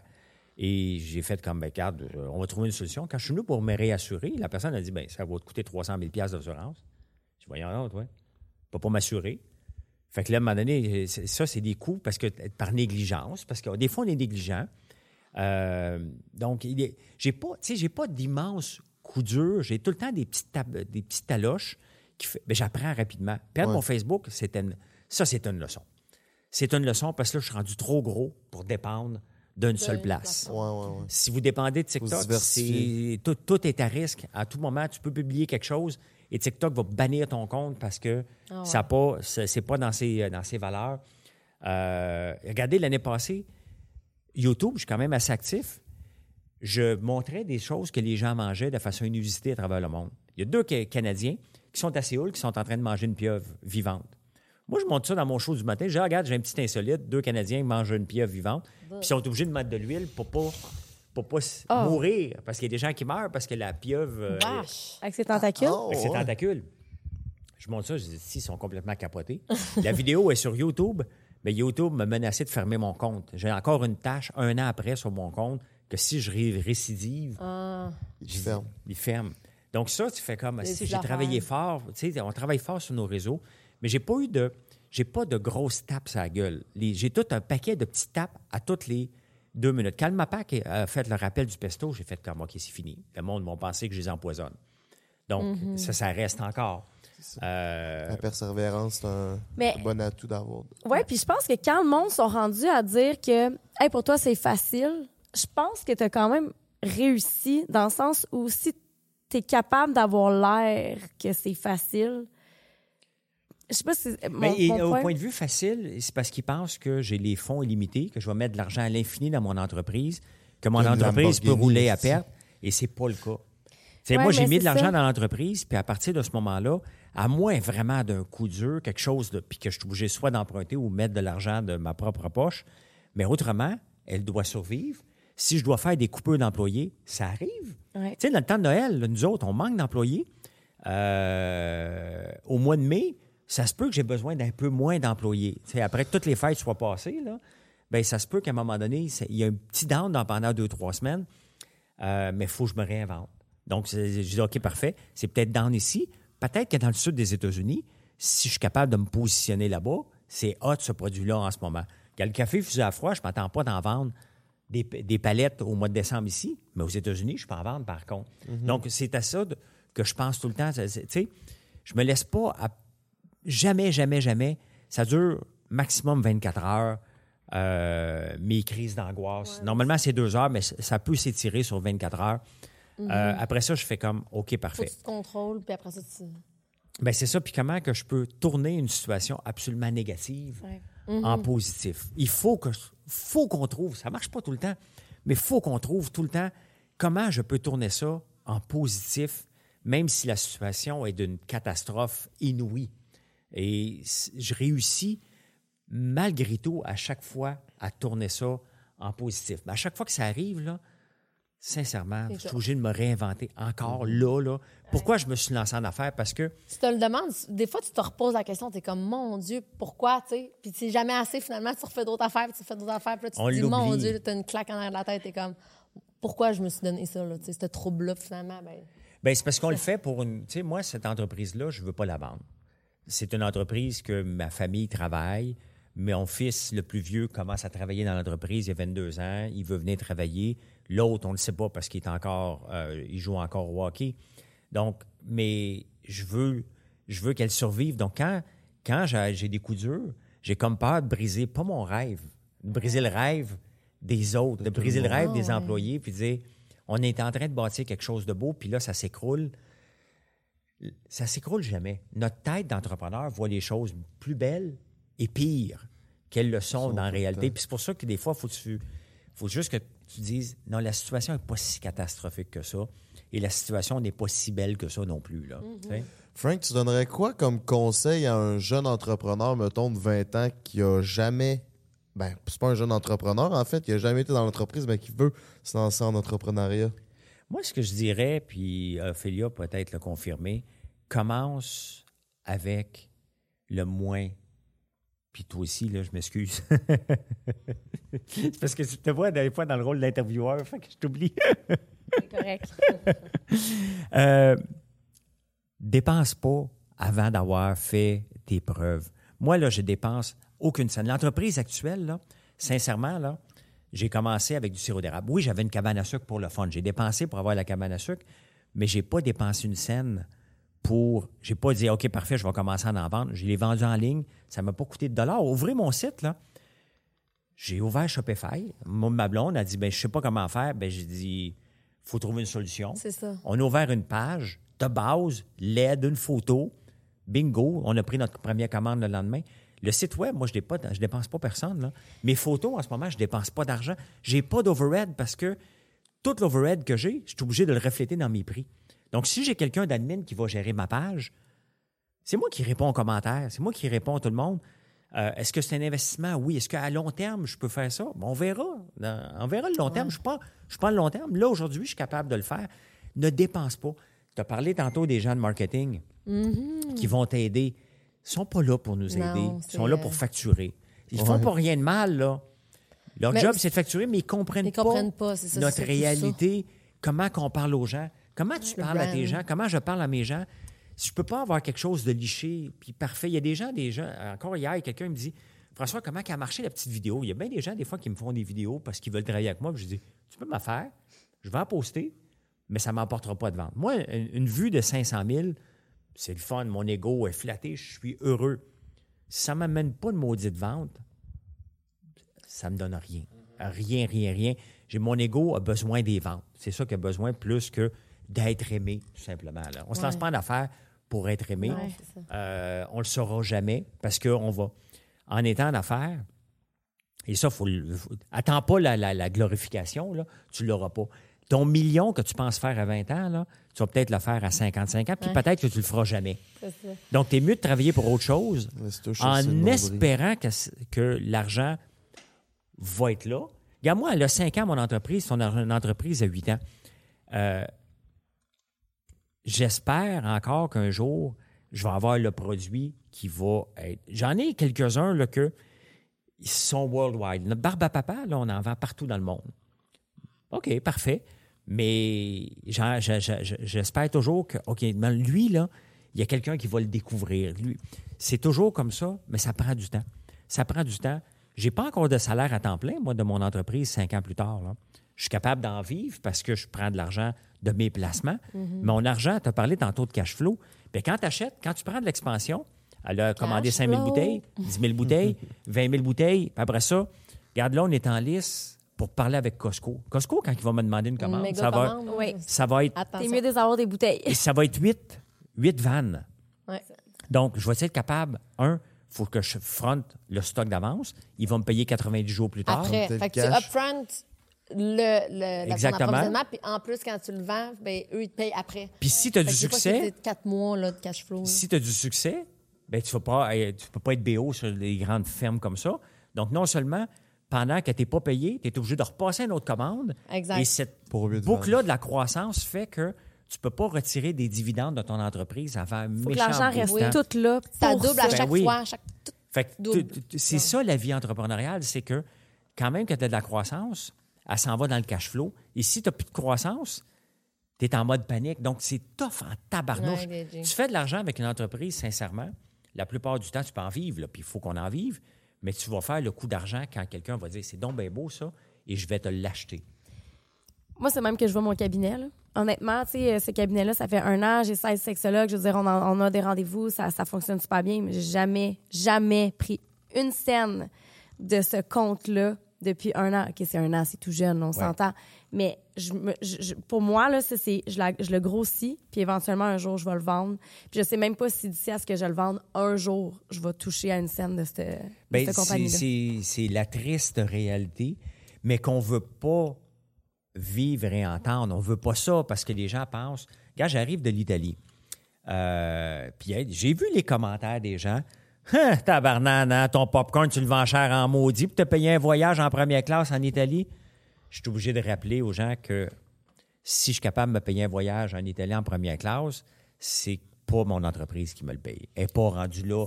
Pantoute, mais je suis obligé de le rappeler. Ben ouais. C'est ça, Euh, pas donc- ton entreprise, c'est deux, c'est deux entités complètement euh, distinctes. Ben, c'est parce que moi, je suis obligé de le rappeler, mais imagine-toi comme toi, si tu fais ce voyage-là et que tu montres que tu es assise en première classe, que tu montes dans un restaurant, que tu montres où ce que tu es, les gens vont dire ta banane, ta coupe de cheveux, ta t'as montré hein? que t'avais du, Fait succès, qu'on vit avec, on vit comme- avec ça, mais est-ce que euh, je suis obligé de me justifier? Je suis obligé de me justifier parce que je suis dans le commerce de détail et c'est sensible. Et pourtant, j'ai un passé qui, qui fait que je ne suis pas obligé de me justifier. C'est comme ça. Donc, si on attend après la glorification instantanée, c'est pas, c'est, elle ne sera pas là. là. Non, Hein? c'est ça. Puis pour faire du pouce aussi, donner un, un conseil aux jeunes, euh, moi, ce qui m'a vraiment aidé, c'est le réseau de contacts. Ouais. J'ai vraiment développé, dès que j'ai commencé en immobilier, j'ai vraiment travaillé mon réseau de contacts, aller dans les formations, parler au monde, aller dans les euh, conférences qui se donnaient pour bâtir mon réseau de contacts. Fait que c'est pas. c'est tout- moi, j'avais un mentor où ce que j'avais quelqu'un à appeler si j'avais un mauvais coup. J'avais un expert, euh, le- de- voyons, besoin de savoir, avoir une expérience, une deuxième opinion, ben je l'appelais. Fait que comme ça, ça me backait. Ça, j'ai trouvé ça vraiment euh, intéressant. De, 100%. Le réseau contact. le réseau de contacts. Ben, complètement perdu. Le réseau de contact, moi, quand j'étais jeune entrepreneur, je, pen- je pensais, je disais, on va développer un logiciel qui est tellement hot que j'ai pas besoin d'en parler, je vais le, sec- le secret le mieux garder. Et, et ça marche pas comme ça. hein. Les gens, si tu as une idée, parle-en à tout le monde. Il n'y a rien de mal. Moi, si tu as une idée avec tes affaires, je ne te volerai pas ton idée. Non, c'est ça, ouais. Mm-hmm. C'est la tienne, c'est ta façon, puis euh, il faut en parler. Il faut Ouais. sortir. Tu vas en parler. Euh, tu le sais jamais. Moi, je suis rentré dans des places. là. À un moment donné, au tout début de la pandémie, j'étais sur euh, j'étais sur Facebook, puis je disais que je dis tabarnane, ça n'a pas de bon sens. J'arrive de chez Maxi, les, les tablettes sont vides. Je vais te remplir ça, moi, de, de popcorn puis de barbe à papa. Ils ont juste à m'appeler, moi, le faire. La femme du VP de Maxi elle, m'écoute. Je reçois un appel le lendemain. Tu sais? Euh, Ouais, c'est ça. Donc, on a rentré dans toutes les Maxi rapidement. Il y avait une, une demande bien précise et il faut en parler, il faut que tu le dises. Quand je suis rentré avec un autre produit euh, que j'ai donné l'exclusivité, je l'avais marqué sur LinkedIn, et le gars m'a dit, ben oui, viens-t'en chez nous, euh, tout simplement. Donc, euh, il faut en parler, de- il ne faut pas avoir peur de parler. Les gens ont peur de se faire voler leur idée. L'idée, là, elle t'appartient. Mais de toute façon, si tu es seul dans le marché, là, tu es cuit. OK, si tu es tout seul avec ton. Regarde, nous autres, on va sortir un sérum, à- on, on le sort cette semaine, là. un sérum euh, à base d'eau d'érable. Des sérums, il y en a à tonnes. OK? Quand même, je dis que j'ai un sérum qui s'en vient, qui n'est pas encore sur le marché. Quand même qu'un autre voudrait sortir un autre sérum sur le à l'eau d'érable, là, sincèrement, ça me, ça me passe 100 pieds par-dessus la tête. Il faut que je sois capable de le vendre. Sortir un produit, là, euh, c'est un détail. C'est compliqué, bon. mais être capable de vendre le produit, de vendre l'histoire, de vendre que les gens vont nous choisir, ils vont en parler à tout le monde. Ouais. C'est là que la job commence. Fait que pour moi, là, quand même que tu me parles de toutes tes idées, je ne partirai pas demain. Puis si jamais, des fois, là, je, je dis aux gens, un peu, là. Des fois, les gens me disent, hey, gars, j'ai une idée. Je dis, attends un peu. Regarde, dans tout ce que je suis, là, ça se peut que si tu me parles d'une idée, ça m'allume. J'arrive d'un voyage en Italie, là, des idées, j'en ai 4000. Ben ouais, Parce ça. que j'ai été, entre autres, en voyage pour aller en vacances, mais aussi regarder comment les gens font, comment ils font leur marketing, comment, qui- comment tel produit est marketé par rapport, comment je peux me positionner. Je- ma tête d'entrepreneur fait que je vais, je vais prendre ces notes-là. Fait que je dis aux gens, moi, si tu m'en parles, je te volerai pas ton idée, mais ça se peut que ça soit déjà mon idée. là. Fais attention. Ça se peut que je l'ai déjà dans la Ouais, mais tête. des idées, il y en a comme partout. Là. Ben oui. Tu sais, comme, tu parles, mais comme de l'eau d'érable, moi, dans- quand j'ai fait ma confection de, de mes produits, c- j'y ai pensé pendant longtemps de vouloir avoir cet ingrédient-là dans mes produits parce que c'est il y a plein de bienfaits Ben dans oui. l'eau d'érable dans les cosmétiques. Fait que, là, tu as dit que tu as des cosmétiques, I guess qu'il y a de l'eau d'érable dedans. Oui, oui, il y a tout de l'eau Bon. d'érable. Fait que, La crème cette idée-là, scolaire tu sais, à l'eau c'est- d'érable. Ça se peut que l'autre, quelqu'un d'autre l'a eu. Puis là, moi, je dis que je l'ai eu, cette idée-là, mais il y a quelqu'un d'autre qui l'a eu. Mais c'est rien mal, entre toi parce et que moi, c'est que toi, tu l'as fait. Ben, c'est parce qu'il y a une firme à Toronto qui était spécialisée là-dedans. Quand je googlais à un moment donné, il n'existe plus aujourd'hui. Parce que c'est bien beau, là, faire la, la. Ben oui. la recette, choisir les bons ingrédients, puis que ça soit spécifique, puis que ça marche. Mais encore, faut-il le vendre. Ouais. Et c'est la job la plus Un difficile. Un produit, là, regardez, je viens de faire une épice à l'ail noir. J'ai été sur ChatGPT, j'ai dit, je veux une épice à l'ail noir. Il m'a donné des recettes, j'ai tout été acheter les épices. Mais les- Merci, ChatGPT. Non, non, mais, non, mais il m'a fait- Lifesaver. Mon meilleur ami maintenant. ben oui, mais il m'a fait une partie de mon travail. Je suis arrivé en cuisine. Je dis à Gabriel qui travaille en cuisine, tu travailles avec moi aujourd'hui. On a fait un premier. J'ai dit, non, c'est pas mangeable. Là, on testait l'épice. J'allais dans la maison, faisais cuire du poulet, pas bon.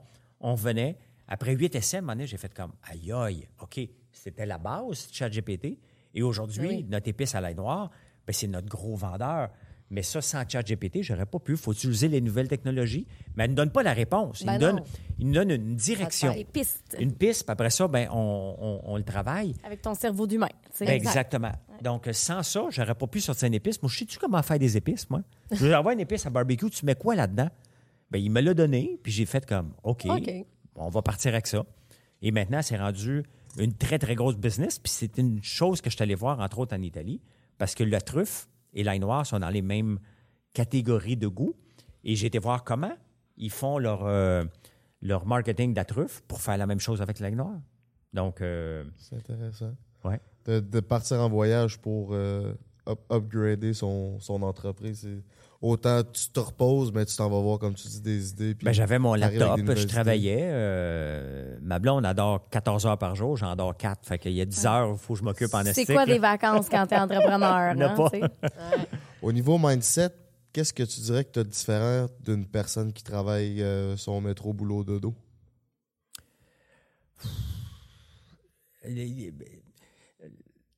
La passion, mais des gens qui vont réussir en affaires vont, être passionnés quand même qui travaillent pour quelqu'un. Euh, mon mindset est euh, j'ac- j'accepte pas l'échec, mais attention, euh, je je m'acharne pas. Quand je décide de plonger, c'est que je pense que j'ai un succès, puis je je vais persévérer, comme bien des gens dans leur travail. Mais mon mindset est. Et ça vient peut-être du fait qu'on était pauvre, peut-être que j'étais le grand meg, que, tu sais, euh, on, on est qui on est aujourd'hui par rapport à notre passé. Moi, je mesure six pieds et je pesais 110 livres rendu au cégep. J'ai des boutons, des lunettes. Moi, les filles, là, les problèmes de, de pieds, là, dans ce temps-là, on avait des slows. là. Euh, moi, je pense que toutes les filles de mon âge ont toutes des problèmes de pieds parce que quand j'arrivais pour leur demander pour danser, ils me disaient si j'ai trop dansé, j'ai mal aux pieds. Wow. fait que, moi, me faire dire non, tu sais, puis à un moment donné, je me voyais bien, là. Je voyais bien que, regarde, j'ai pas le physique de l'emploi pour aller voir, mettons, une fille comme toi, une fille comme toi. Je, je voulais vous flirter quand j'étais jeune, là. Mais je- il y avait, y avait bien d'autres options que la mienne, là. Fait que, quand tu t'es habitué de te faire dire non, que de toute façon, tu n'es pas le reject parce que je n'étais pas un reject, mais je l'étais par rapport à, l'argent qu'on avait dans la famille, par rapport à mon physique, que j'ai fait OK, ça, je ne peux pas rien faire. Donc, j'ai habitué, été habitué rapidement à être résilient, de dire ça, je ne peux pas changer ça, mais qu'est-ce que je peux changer? C'est ça mon mindset. Ce que je ne peux pas changer, je ne m'obstine pas. Je ne peux pas changer la mentalité de certaines personnes. Des fois, on peut essayer, mais souvent beaucoup de travail. Mais ce que je peux changer, je vais le changer par contre. OK, c'est intéressant. Toi, la force de ton mindset, tu dirais que ce serait quoi? Ben, moi, je suis. Je pense que je suis extrêmement débrouillarde. Je pense aussi que ça vient de mon enfance. Euh, je me suis vraiment euh, organisée comme tout le temps toute seule. Fait que je pense que d'être débrouillarde, c'est vraiment euh, important dans l'entrepreneuriat, surtout, comme on a dit tantôt, ben, quand il y, a des, il y a problèmes, puis tu as toujours des solutions. Fait que je suis très, très, très débrouillarde. Ça m'amène à voyager à voyager, je peux voyager toute seule, j'ai pas besoin de personne. Fait que, tu sais, de, de, de- d'être très indépendante aussi, je dirais. Ça, ça m'aide beaucoup aussi. Fait que je, suis comme, je suis capable de, focuser vraiment à 100% dans mon entreprise et beaucoup moins dans mon personnel.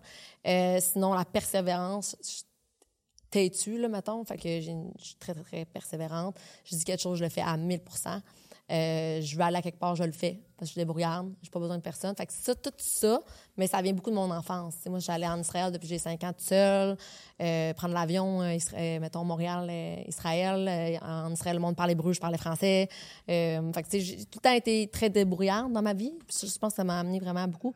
Et très passionnée. hein. On parle tantôt de passion. Moi, mettons, le Men's Club, c'est ma passion. J'adore la coiffure masculine, toute l'industrie du barbering. J'adore ça, c'est ma passion. Mais finalement, ben, j'adore toute cette industrie-là, mais finalement, je suis passionnée de l'entrepreneuriat, passionnée du marketing, passionnée d'apprendre. Je suis une passionnée dans la vie. OK, c'est intéressant. Tu parlais du côté personnel. J'aimerais ça qu'on Ouais. ouvre la parenthèse sur le côté personnel. Mhm. Tu gères ça comment, le côté personnel avec la business? Comment ça va, Ophélia? Comment ça va, Ophélia? personnel. Ben, j'ai. Justement, dans le fond, moi, je me, ben là, je me sépare. Euh, je te dirais que, mettons, pendant la pandémie, j'ai rencontré quelqu'un. euh, puis je pensais que j'étais rendue dans le moment de dire bon ben euh, je veux une maison, des enfants, puis dans ma tête c'est comme j'avais mis beaucoup beaucoup de temps dans mon entreprise, puis j'étais comme ok je suis prête à mettre ça un peu de côté puis peut-être être devenir euh, maman et puis avoir aussi tu sais je veux dire depuis quand tu es jeune on dirait que le cadre dans la vie quand tu es rendu à 30 ans c'est t'as ta maison, tes enfants, ton chien. Puis moi, ben, j'étais entrepreneur, fait que j'étais comme, ben, j'étais pas nécessairement vers là, je m'en allais, puis j'ai rencontré une personne exceptionnelle, je tombe en amour, puis j'étais comme, OK, c'est mon timing. Puis en même temps que on a acheté une maison, puis tout ça, ben moi, je faisais la création de mes nouveaux produits, puis ils ont été lancés en octobre.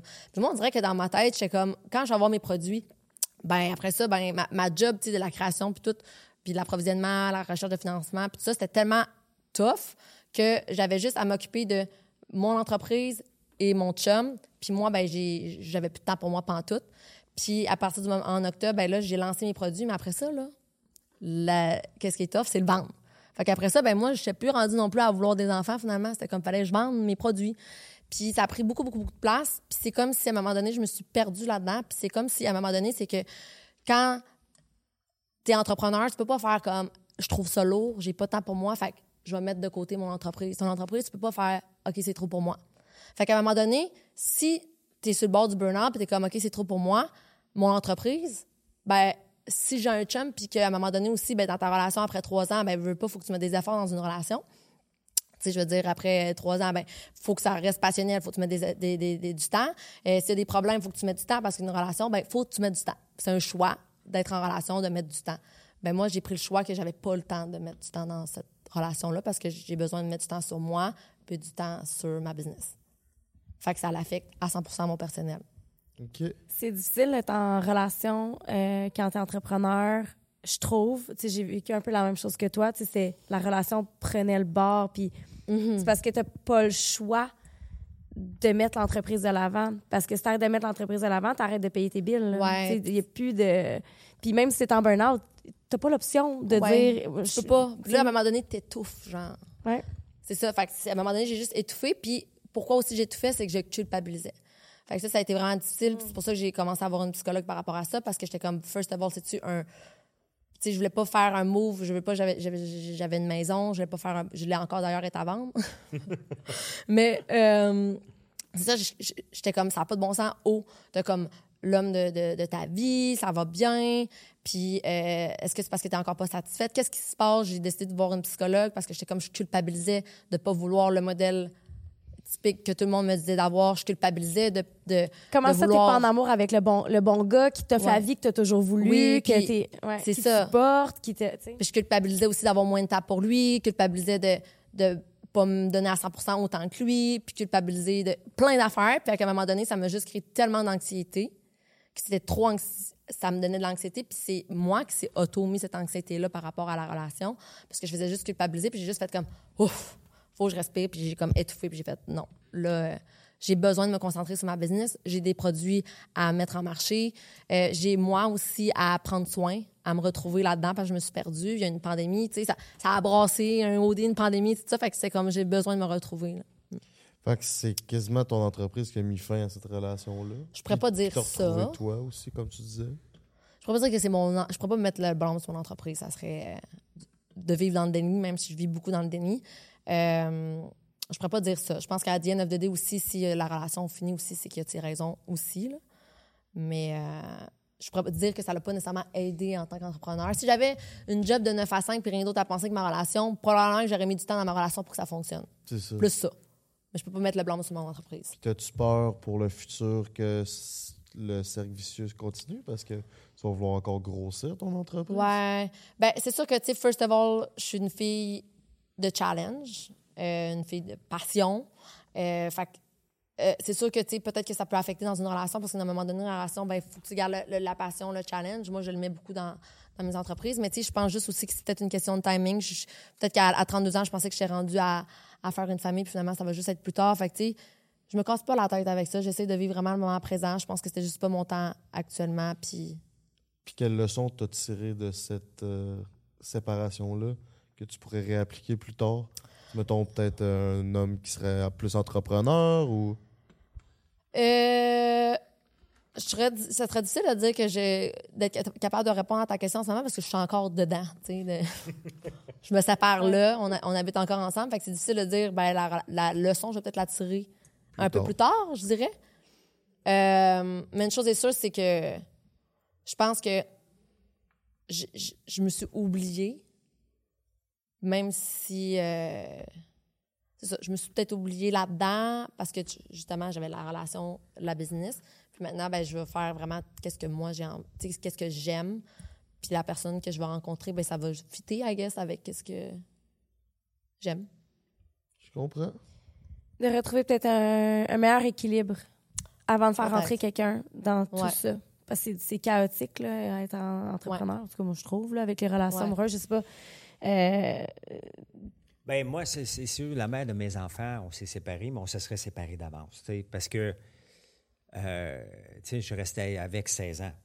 On a eu des enfants, mais à un moment donné, euh, on évolue, puis pas tous dans la même direction. Tout le monde évolue, là, on espère, mais pas dans la même direction. Puis, mais regarde, avec Marilyn, on travaille ensemble, on n'habite pas ensemble, puis on n'habitera pas ensemble.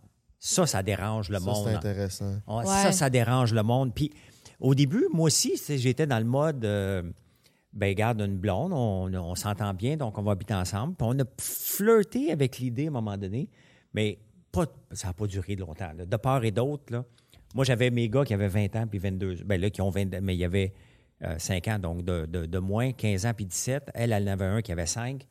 Je disais que ta famille reconstituée, le bordel total. Total, ça ne marchera pas. Euh, Beaucoup de défis pour les familles reconstituées. Le, le taux de séparation est très, très élevé. Ben oui, fait que, elle, euh, elle habitait à Pointe-Saint-Charles, j'habite Outremont, donc elle est venue habiter pas loin de, de chez moi. On travaille ensemble. Euh, on se voit à tous les jours, soit qu'elle vienne prendre un café, soit qu'on va prendre une marche ensemble. On mange pas ensemble à tous les jours, jamais. Mais elle, elle mange avec son gars en arrivant quand il finit l'école. Moi, j'ai pas d'horaire, moi. C'est pas sur le même beat. On n'est pas sur le même beat. Fait que, on- tout simplement, on fait, on est un couple heureux, on s'aime beaucoup, mais on n'a pas besoin d'habiter ensemble. Et ça, ce- c'est même pas un deuil. Il y en a de plus en plus des couples comme ça parce que je peux faire ma, ma vie, je peux écouter des films le tard, tard le soir. Elle a besoin de dormir, je dors pas beaucoup. Donc, tous des petits irritants euh, qu'on force dans le couple euh, standard. Ouais. J'ai pas, elle n'a pas à le vivre. Elle n'a pas essayé de dire Ouais, ben son fils, va-tu me déranger? Parce que il s'en vient dans l'adolescence. Est-ce que, comment il va être dans l'adolescence, elle a peur de ça. Moi, je n'ai pas peur parce que je suis conciliant. Mais on est un couple comme ça, puis ça va rester probablement comme ça longtemps. Est-ce qu'on va habiter ensemble un jour? Peut-être pas. Puis si on habite ensemble, est-ce qu'on va avoir des chambres séparées? Probablement. On dort pas sur le même, sur le Ouais. même beat. Ça donne rien. Ça veut pas dire qu'on s'aime pas, là. Il n'y a aucun rapport. Mais on n'est pas sur le même beat, pantoute. Ben, c'est intéressant parce que, tu sais, de dormir ensemble, c'est une affaire d'argent où ce que le monde avait besoin de juste une chambre, un petit matelas pour dormir, chauffer une pièce, alors que dans le temps des rois, puis tout ça, le monde faisait chambre à part, où ce que tu peux être dans ta chambre puis te reposer. Sais, juste de dormir avec quelqu'un, ben, il y a l'énergie quelqu'un, il se lève pour aller aux toilettes, ça te réveille, tu sais, ça, ça a un impact. euh, Mais tu sais, moi, je vais me coucher à 10 h, 10 heures, je me lève à 3 h, 3 h 30. Donc, je dors pas beaucoup. Elle, elle se couche à 7 heures. Donc, s'il fallait que j'embarque dans le lit, Ça euh, l'affecte, donc c'est ça va l'affecter. Si elle va aux toilettes la nuit, puis elle y va, ben, elle, va- elle a peur de me déranger. Tout ça, un couple n'a pas besoin de ça. Si, si les gens sont capables d'être fusionnels, là, tant mieux. Puis chapeau ou pas chapeau, moi, euh, on est fusionnel, mais pas dans le même lit. OK? Puis il y a des Donc- gens qui, qui vont se poser la question, tu sais, ben là, votre intimité, comment vous vivez ça? Hey, il y a du monde qui dorment dans la même chambre depuis des années qui se sont pas touchés du bout du doigt, là. Fait que... Ben, ça n'a aucun rapport avec ça. C'est juste, un coup, tu l'acceptes. Au début, tu. Parce que, tu sais, bon, tu as parlé de ta maison, ton chien, puis tout. On a des stéréotypes de couple ouais. Très forts que dès qu'on qu'on sort un peu de cette bulle-là, mais vous n'êtes pas normal, vous vous aimez pas, ça n'a aucun rapport. Puis- Elle, des fois, là, le- moi, Ça moi, ne permet peut-être même pas parce que la société nous le permet Ouais. pas, alors que c'est ça la formule gagnante. Ben non, mais tu sais, elle a sa liberté euh, de, de faire son horaire en conséquence de ses, ses choix de vie. Moi, des fois, je vais en campagne la fin de semaine, puis son gars, il a le goût de jouer avec ses amis. Ah, L'ancien François, d'il y a cinq ans, il a dit Ben non, c'est inacceptable, tu vas venir avec moi en campagne. Pas, pas mon réalisateur, pas. Mais un couple passe le week-end ensemble. C'est- Ouais. et Moi aussi, j'ai fait partie de certains stéréotypes de dire non, non, la semaine, on travaille, mais la fin de semaine, on fait un souper ensemble. Là. Tu sais, c'est samedi soir, c'est sacré. Puis- Ça peut que ça soit le jeudi soir maintenant qu'on Ben va oui. manger ensemble. On a, j'ai plus de, de choses comme ça et ça ne me dérange plus du tout, du tout. Ça me dérangera plus jamais. Ouais. Si on habite en un, un jour ensemble, on habitera un jour ensemble, mais c'est pas important. C'est pas la priorité du tout, du tout. Puis Ouais, ça ne fait pas nous autres un couple moins fort. Qui, Ben qui, qui était, c'est pas une question de flirter puis d'aller voir. Ça n'existe pas, là, tout simplement. Mais on, on a la paix. J'ai la paix. Moi, honnêtement, j'ai tout le temps voulu. On, a beau travailler ensemble, mais elle ne peut pas donner l'énergie. Elle a de l'énergie à donner. Tu, parlais Ouais. de ton chum. Elle, c'est son enfant. Son enfant a besoin de, de, elle est monoparentale. Donc, euh, il a besoin du temps. Donc, euh, elle Ça, a toute l'énergie pour le donner. Moi, je suis tout le temps là. c'est- Je veux dire, euh, mais euh, moi, je peux donner l'énergie à l'entreprise. Ou si je veux écouter une série, puis pas dormir de la nuit, je la dérange pas, pas en tout. Tu ben c'est ça que- aussi, habiter avec quelqu'un, c'est tough, là, à un moment donné. C'est comme.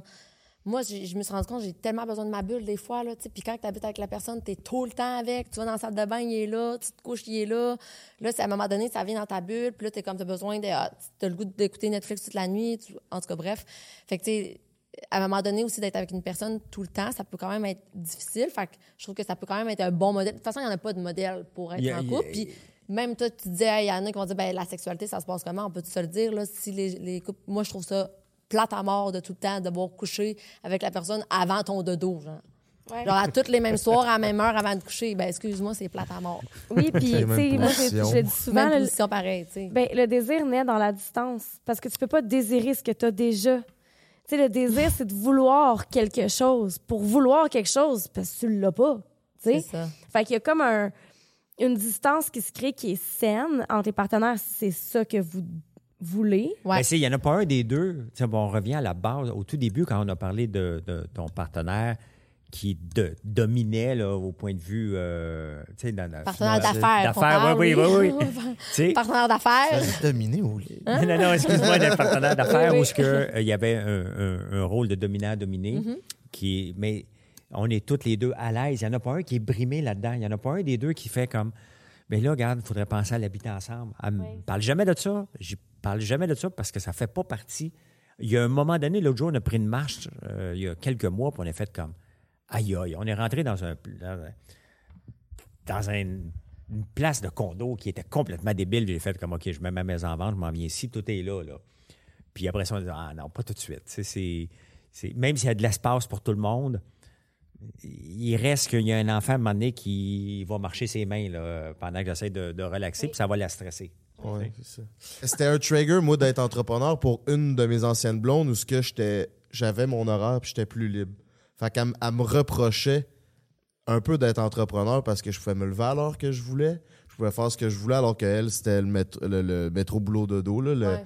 40 Et oui. heures semaine. Fait que ça, je trouvais ça vraiment. euh, ça me. Comment dire? Ouais, ben c'est- Ça me prenait beaucoup parce que je devais me justifier C'est ça.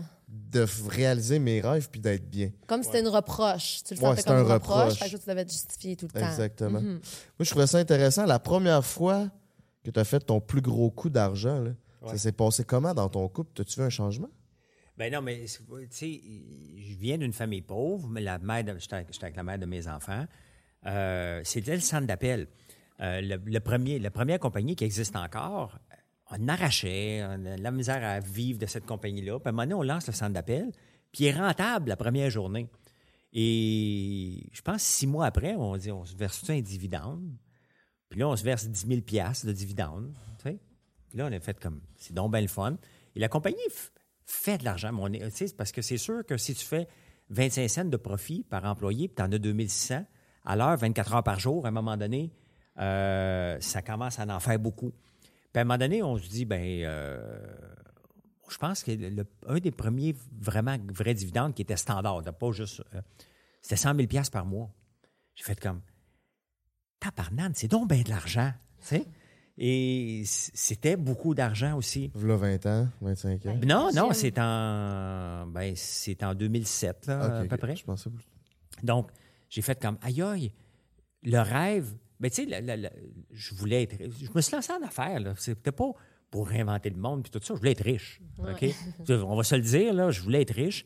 Et là, je venais d'atteindre quelque chose. Ouais, parce que la richesse veut dire quelque chose aussi, tu sais, c'est- synonyme de liberté, Liberté, c'est synonyme de, tu sais. Ben, c'était juste. Tu sais, moi, je voyais mon père qui n'arrachait à faire vivre les quatre enfants. On était toujours cassés, puis je le voyais qui pleurait, puis qui travaillait d'arrache-pied, puis ça marchait pas. Je dis, moi, je veux pas, je veux pas vivre cette vie-là de stress. Fait que ça veut pas dire que c'est malheureux, mais je voulais pas la vivre. Et lorsque ça a marché, puis j'ai commencé à me verser des dividendes, puis après ça, à faire des placements, parce qu'un coup, tu t'achètes ta première niaiserie. J'en ai acheté des niaiseries, là. Je suis d'une monde, je me suis acheté une Lamborghini, je me suis acheté une deuxième. Puis maintenant, je m'achète, euh, ça, ça vient de chez, euh, chez Amazon, ça, ça vient de Temu. Euh, je suis plus marque pantoute, je suis plus fashion victime. Ça m'intéresse plus pantoute. Je suis passé là, je suis passé par... Et ça, ça dérange. L'étape du nouveau riche. Moi, je viens de pauvre, j'ai trop d'argent, puis je m'amuse à la dépenser, puis à pas être gêné, pas pour faire le show-off. là. Il y a une différence à faire le show-off ou de dire, regarde le travail, ce que ça m'a permis d'acheter. Ça dérangeait les gens. Mais après ça, j'ai fait comme, OK, mais j'ai pas besoin de ça. Maintenant, j'ai une liberté financière qu'il faut que je protège. Moi, j'ai deux choses à protéger, ma liberté financière puis les jobs des employés. C'est ma seule préoccupation. Je ne suis plus à l'étape de euh, combien d'argent je peux accumuler. Je m'en fous bien raide. Je suis rendu à l'étape de dire, faut que je protège mon fonds de pension, faut que je protège l'entreprise et c'est ça qui me drive à tous les jours. Mais c'est certain de passer de pauvre à nouveau riche avec quand même pas mal d'argent. C'est. euh, c'est. Wow, j'ai eu comme un. OK, le petit cul du fond Durand même. a réussi. Puis lorsque j'ai vendu l'entreprise, là, le montant était encore plus élevé. J'ai fait comme. Aïe, aïe, OK. Vraiment, j'avais dit à tout le monde. Puis ça ne veut pas dire que je l'ai dit que c'était pour ben, 40 ans que je l'ai pour prendre ma retraite. Euh, je l'ai fait à 42 ans, mais c'était pas ça que je voulais. C'est ça que je pensais que je voulais, Ouais. mais c'est pas ça que je voulais. Est-ce que ça a changé pour répondre à la question? Est-ce que l'argent change le monde? L'argent change le monde. La vision des gens, la famille alentour qui dit écoute, il y a un jackpot, on va aller le piger. Quand tu as de l'argent, tu as tout le monde alentour de toi qui veut l'en piger. Le gouvernement le premier. Euh, moi, je reçois, là, c'est invivable. là. Je suis obligé de dire non, puis je suis pas un écœurant, mais c'est de 200 à 300 demandes de commandites par jour. C'est non-stop, non-stop, non-stop, non-stop. Oh, ouais. mes, mes inbox, là, je dois en avoir à peu près 50 dans mon Facebook, sur euh, le- le- l'email. C'est pas ça dans la vie que je peux pas. Je, peux pas, je choisis mes causes, mais je peux pas les- toutes les choisir. Là. Donc, l'argent change, c'est sûr que change. L'argent change, point. Euh, m'a changé aussi. M'a changé. Comment? Ben, parce que j'étais un nouveau riche. Après ça, un coup que c'est fait, que tu as eu ton trip, tu dis, ben, finalement, j'ai pas besoin d'argent. J'ai mon coussin, là, ça, c'est important. J'ai plus besoin d'acheter des gros gadgets. J'en ai une Lamborghini. Elle est parquée depuis 18 mois. Là. Je devrais la vendre, mais je, me dis, je n'en rachèterai pas jamais. Mais je l'ai, puis si j'en ai besoin, je, la sors. Là. Euh, mais j'ai plus besoin de ça. J'ai pas de monde, j'ai pas de gadget. Euh, moi, là, le matin, là, je me lève, mon café est-tu bon? Je suis heureux. That's it. Moi, d'être à l'aise financièrement, ça m'a rendu plus humain. M'orienter plus vers les autres qu'avant que je sois à l'aise financièrement, c'était me focusser sur moi, genre, puis devenir à l'aise financièrement. Mais aujourd'hui, comme, mettons, je vois euh, un itinérant, mettons, dans la rue, j'ai de l'argent dans les poches, c'est sûr, j'y en donne. Avant, jamais j'y en aurais donné. Puis d'offrir mon temps aux autres, mes conseils, mon réseau de contacts, avant, je faisais pas ça. Mais je pense que ça m'a vraiment apporté un côté plus humain. Ben oui, parce que, tu tu sais, on a un objectif. Puis dans cet objectif-là, tu as parlé, tu es quand même jeune, mais ça fait longtemps que tu es en affaires. Tu as parlé tantôt, tu as dit, euh, j'ai pas besoin de me prouver. Quand on se lance en affaires, moi, je me suis lancé à 33 ans. Hey, ça fait 33 ans que je dis au monde que je vais réussir en affaires. Moi, la chanson de Patrick Bruel, là, si on se donnait rendez-vous dans 10 ans, là, puis après ça, il faut se raconter. Puis moi, les gens s'en souviennent que j'étais pour leur dire que j'étais pour réussir en affaires. là. J'avais cette pression-là. Donc, le, le devoir de réussir est énorme. Moi, je n'ai pas un devoir de réussir aujourd'hui. J'ai un devoir de réussir par mes, mes objectifs sont différents, de me prouver. Je veux réussir. On ne se lance pas en affaires pour faillir, Ben on non. va perdre de l'argent. Mais je ne suis pas à l'étape de me prouver. Plus besoin de me, prou- me prouver. Donc, euh, donc j'ai le temps d'aider les gens, mais je ne peux pas aider les gens. Moi, j'aide les gens à ces réseaux sociaux. Tu m'appelleras jamais. Là. Si vous voulez m'appeler, ça ne marchera pas. Je parle en auto. Si j'ai le temps de parler, ça ne me dérange pas de parler même avec des inconnus, mais c'est quand je prends la route. Moi, je Dans parle... la Lambo. Non, tu peux pas parler d'un Lambo. C'est c'est du vacarme. bruit. Mais je parle en auto avec des gens, puis si je peux aider, des fois, on a juste besoin de se faire dire la bonne chose au bon moment. Et ça me fait plaisir de le faire, soit sur les réseaux sociaux, mais, mais euh, l'argent m'a changé au début, puis maintenant. Puis maintenant. Toi, tu dirais-tu qu'il y a eu un changement du fait quand tu es devenu plus à l'aise financièrement? Euh... Honnêtement, moi, c'est un peu comme toi. Là. J'ai- vu ma mère ne pas avoir d'argent. Puis, je me souviens, là, moi, ça, me- dérangeait. On allait au cinéma, puis je voyais les petits-enfants qui achetaient le petit popcorn. Tu sais, tu sais, je m'en souviens encore. Là, ils achetaient le popcorn. Puis moi, ma mère, il fallait qu'on amène notre popcorn fait à la maison dans notre sac. Ça me, ça me faisait chier d'avoir des, de devoir euh, tout le temps me priver. Fait qu'on se prive où qu'on allait au niveau des sous. Je la voyais pleurer aussi euh, parce qu'il manquait d'argent. Fait que j'ai tout le temps vu euh, manquer de sous. Puis moi, j'étais comme, moi, c'est sûr que je veux pas que, que, que ça m'arrive. Fait que, tu pour moi, c'est juste... L'important, c'est que, oui, moi, j'ai tout le temps dit que je voulais être euh, millionnaire à 30 ans. J'ai 32, je suis pas millionnaire. Mais je suis plus à la- à l'aise financièrement. Puis moi, l'important, c'est je veux être capable de pouvoir voyager quand je veux. Euh, je veux être capable d'être. Je me sens plus libre. Fait que je pourrais pas dire que ça m'a changé parce que j'ai j'ai pas toujours eu de l'argent. J'ai été, j'ai été pauvre avec ma, ma famille. T'as-tu plus confiance en toi, mettons? Non. Non? Non, parce que, tu sais, actuellement, moi, mon argent, je l'ai réinvesti dans mon entreprise. Fait que moi, je suis pas à l'étape de lui que je faisais beaucoup d'argent, puis là, je fais comme, OK, ben là, qu'est-ce qu'on fait de mon argent? Moi, mon argent, j'en remets. Fait que, tu sais, euh, techniquement, je me verse un salaire qui est un salaire OK, mettons. Mais tout mon autre argent, je la mets dans mon entreprise, je la réinvestis parce que, comme il disait, ben moi, je suis en développement. Fait que, mettons, j'ai, ben, j'ai, au début, j'ai mis hier pour 5000 unités. Là, on parle de un SKU, qui est un produit, j'en ai huit.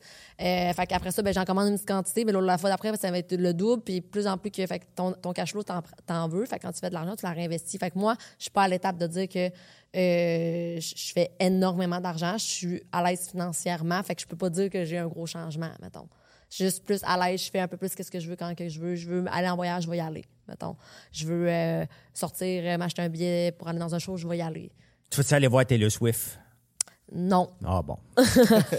non. J'ai vu les billets à 2000 pièces ce matin. Eh boy, encore moins. Tabarnak, Non. faut que tu l'aimes. À Montréal, ça? Non, à Toronto. À Toronto. Ouais. C'est fou, les sommes pour ces- les billets. C'est quoi l'autre show que j'ai vu? Drake.